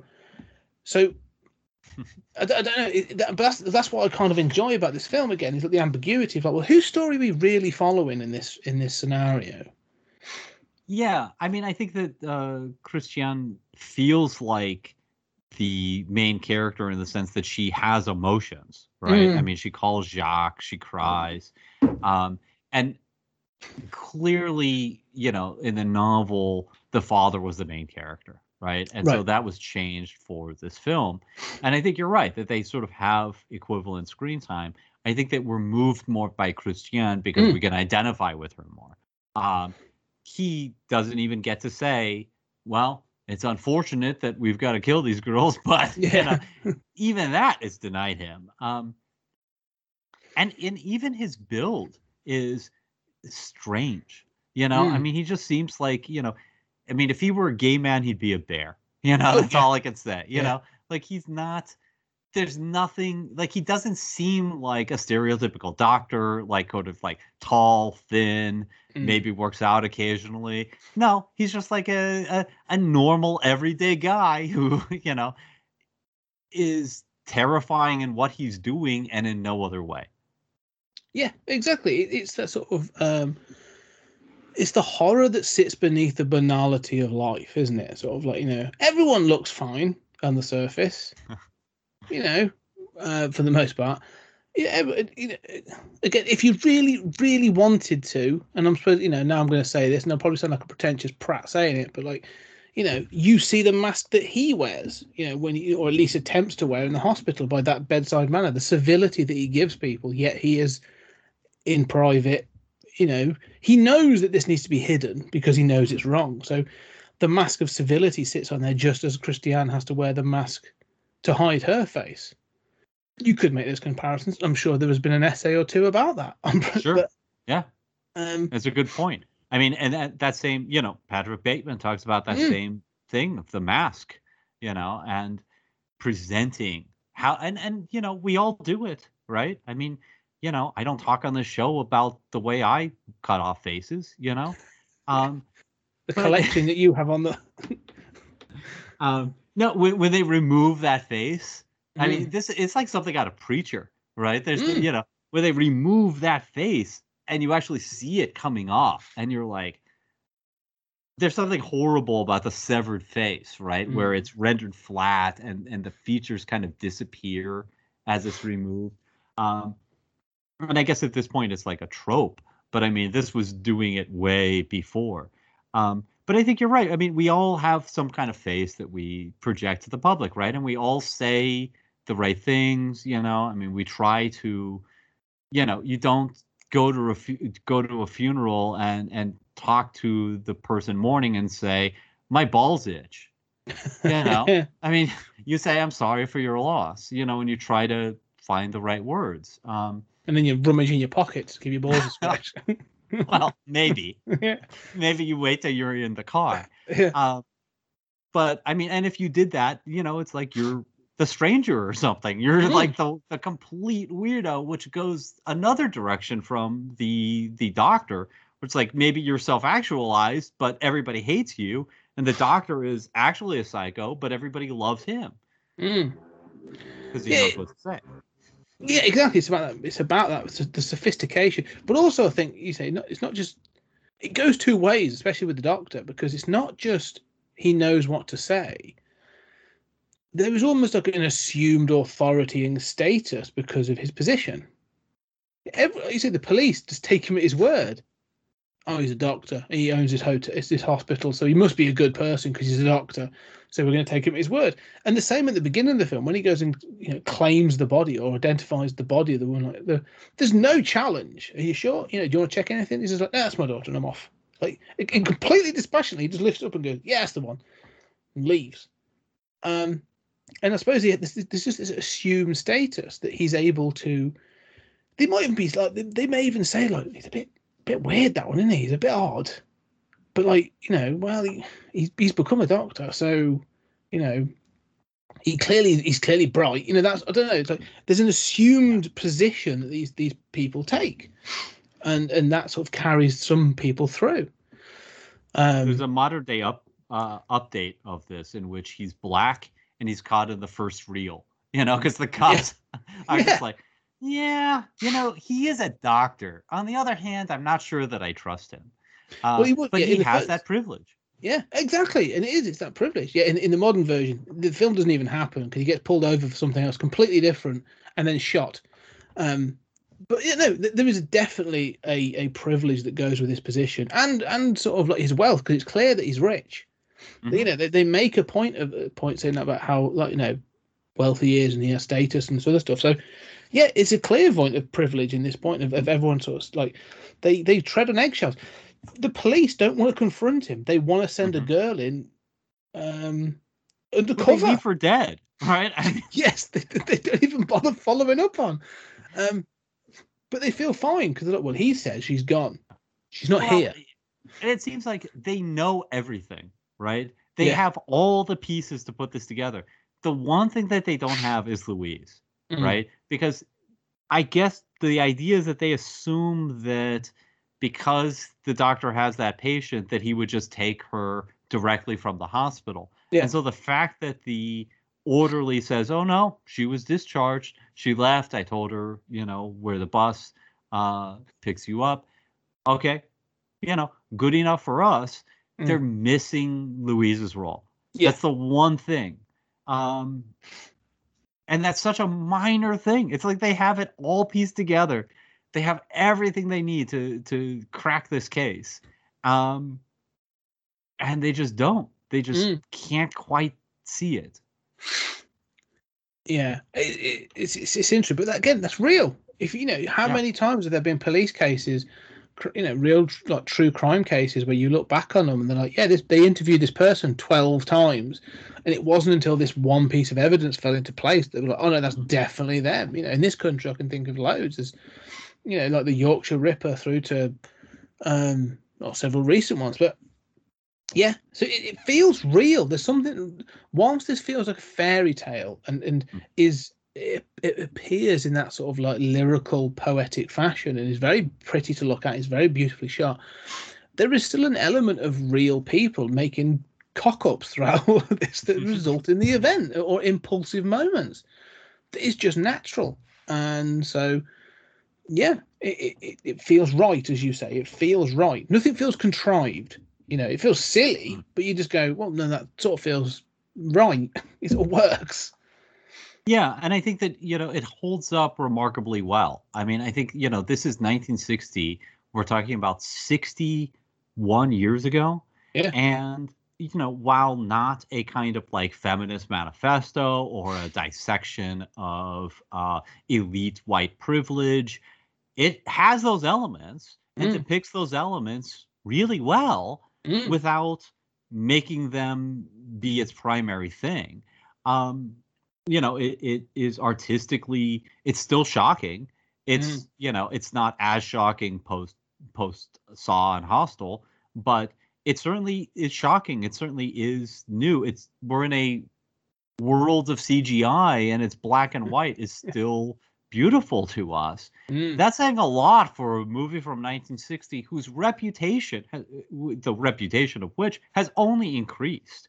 Mm. Um, I mean, this movie gets more and more famous with each passing year.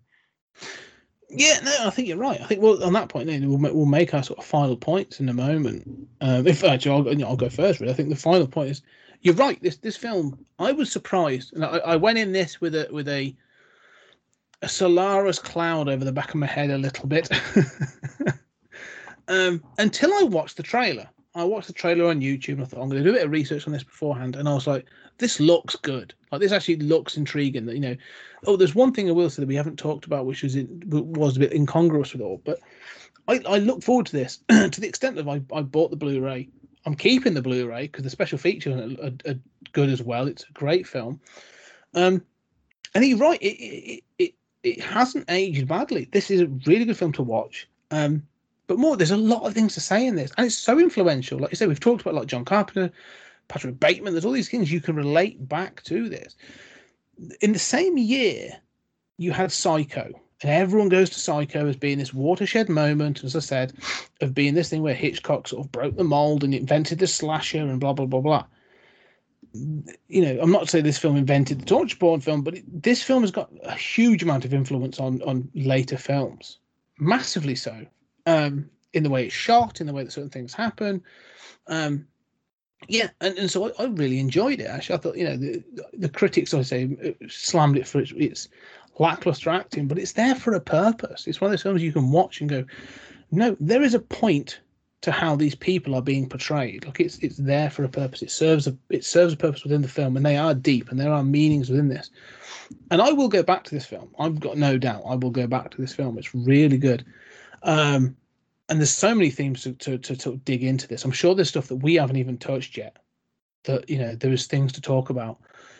Um, you know, and the, the shockingness of this film. The two things I will finally say is the shockingness of this film is raw.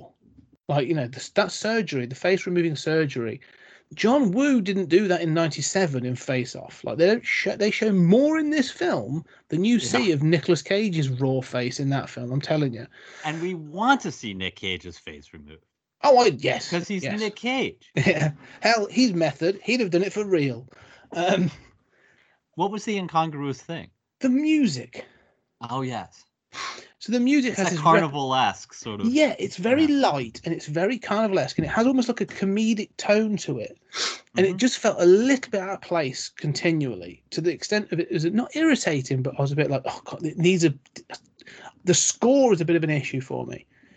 Not enough to put me off because I really enjoyed it, but it, when it jumped in, it felt a little bit out of place. That was the only thing I'd really sort of harp on in this film was the music. Yeah, it's funny because the score is is liked for this. Although I, I seem to remember reading that the same composer had done a similar score for uh, a previous movie by the same director or something. Mm. That you know, it seems like, dude, this is a serial killer. Like, alter your style. Yeah, Um, but I do I do like the idea of the carnivalesque as a sort of commentary on you know the freakishness of Mm, lacking a face and you know a, a bizarre juxtaposition. But you know I do think that it it lessens that title sequence, mhm, which mhm. you know goes on quite a bit, and then it it lessens uh, when it comes in. It's just kind of like yeah. And there is a moody music that's used for uh, Christiane's sort of sad moments, but to make you get that she's sad. But yeah, I mean, I agree with you. Um, you know, the other thing is, um, you know, as far as in terms of final thoughts, that this is this is a sort of like example of light sci-fi, right? This Mhm. was very influential in, in, in especially in French horror history. That you know, there really hadn't been a lot of French horror movies, Mm. and so, you know, I mean, talk about like a, you know, nuclear bomb. Like, you know, wait, here's what we can do. Um, but uh, you know, it's, it's also like the thing that makes it sci-fi is it's still Victor Frankenstein. It's still a Mm. guy who is proposing organ transplants, Mm-hmm. and this is, you know, 50 years before the first facial transplant, give or take. Um, and we're doing this for real now. Like, yeah, it's actually really predictive. Um, and many of those scientists doing facial ta- transplants have been caught with disfigured daughters and dogs in cages. Um, just kidding. Okay, it's not predictive about that. But um, yeah, so it's it's light sci-fi. It's obviously a sort of sci-fi horror kind Mm. of you know thing. It expands our sort of definition of what we're doing here, you know, with sci-fi stuff. Um, but it was a treat for me, and I'm super glad that you liked it, and it gives me an excuse to force you to watch Stalker. yeah. No, still, I'm, I, I will, I will admit, I am kind of, I'm kind of tempted by Stalker. Oh, really? Yeah, because I've, I I've think Solaris is slow. Oh yeah, but yeah, but the idea that I've read I've read up on Stalker after Solaris, and the whole concept of it is fascinating. And so yeah, no, no, that that may be one we'll do. Um, super influential. I mean, see, the only reason I haven't chosen it is I don't know how often I want to watch it next. Yeah. But I do I do have theories about what's going on in Stalker that it's I've talked film. with fans about. It's a film I do. I, I think I, we will do. I think we would definitely do it. I think I'd like to go do it. It's what I, I've learnt about um, the idea of the zone and and you know Yeah. taking people into it and all that kind of stuff. So we will get to that. But yeah, no eyes without face. Um, What's next week? So next week, we are jumping to uh, the well, to the final frontier. We are taking on uh, you know a new frontier. Uh, we are taking on Star Trek: The Motion Picture. Aren't aren't we doing Bowie? Oh Christ! Yeah, we're going to another one. I was about to jump. Yeah, we are going to Bowie. Of course we are. Before we get to Star Trek, um, we are going. Yeah, the man who fell to Earth. Of course we are. Um, I was. I was getting all, I was getting all bit drafted. Yes, we've got David Two Bowie. classics, right? Yeah. One French, one American. But I mean, you know, we're jumping a bunch of years, but these are two classics that we want to watch that we've been aware of for a long time, and we're giving ourselves the excuse to watch them and talk to each other about it. Yeah, I- I'm interested about the the the reason I chose uh, the man who fell to earth, um, and you know we'll go on to the next show. But the reason I felt is because after after David Bowie's death, um, the, the man who fell to earth and the hunger got like a big push. It was like you know these are not Labyrinth because everyone always loved Labyrinth, but they were like oh these are his lesser known films. Go check these out. And um, I've seen the hunger, and you know it's all right. It's fine. You know, yeah. Um, but this is one I haven't seen, and it's one of those ones again that, as you say, is it sort of like a. I don't think gets talked about enough, from what I understand, and seems to be very divisive as well. So, I'm really intrigued watching this. Never seen it. You know, I've got it ready, waiting. Um, but I'm and I'm really looking forward to trying this one out before we do get into a load of mainstream things. So we're really starting with some obscure stuff and then going to get into some more mainstream things. But yeah, Yeah, I, I love that mix. I'm just I'm just mad that they didn't mention in the same breath Zoolander, which is Bowie's finest performance. Yeah. yeah, we'll get that. We'll do the, the whole back catalogue of, uh, of of Bowie films. Um, but yes, no, I'm- looking forward to uh, to doing uh, that as well. Actually, um, also based on a novel. I forgot because this was based on a novel. Yeah, also based on a novel. Not going to read it, if I'm perfectly honest. Um, mainly because at the moment I'm reading the. Uh, I'm preparing. We're going to look over, but I'm preparing for another film coming up. I am currently reading the novelization of uh, Buckaroo Banzai, uh, Adve- Adventures Across the Eighth Dimension. You are a brave man. I am. Yeah, I am. it's good though. It's quite good fun actually, and it's answering some questions. I may even be able to tell you. You've never seen it, so you wouldn't know what this means. But uh, I may even be able to tell you where the watermelon is going. Um, so or what it's for at least. So that may make sense when we talk about it. Uh, so anyway, that, Julian, thank you very much for for, for introducing me to uh, Eyes Without a Face. Uh, that's My that's been- pleasure. it's been I've really enjoyed this film and good talking about it as well. So um, thanks very much. And ladies and gentlemen, if you want to tell us more about what you think about this film or any other film that we've talked about or have coming up, uh, you can find us online. Um, we're usually on Twitter uh, at PodTimeSpace. Come find us on there. Happy to talk about anything. You can email us. We are part of the 20th Century Geek Media uh, franchise, ki- kingdom, empire that you know that will be built. Uh, you can email us at, at uh, it's at 20th Century Geek at gmail.com. And if you really like what we're doing and you love that me what me and Ju- uh, Julian are giving you uh, on this podcast, go and check out the Patreon. It's uh, patreon.com slash 20 to 20 CG Media. That's 20th Century Geek Media, so CG Media. And there's all kinds of uh, layers or levels or whatever they call them on, on the Patreon. But on two of them, you will get a weekly podcast, and it's me and Julian working our way through the original Twilight Zone series, the Rod Serling Twilight Zone series. And it's been an absolute blast doing that. We've done a whole bunch. So, uh, yeah, so they're there. So go check those out. It's really cool. And, uh, but yeah, as usual, Julian, thank you very much. And uh, My pleasure. we shall talk on the next episode.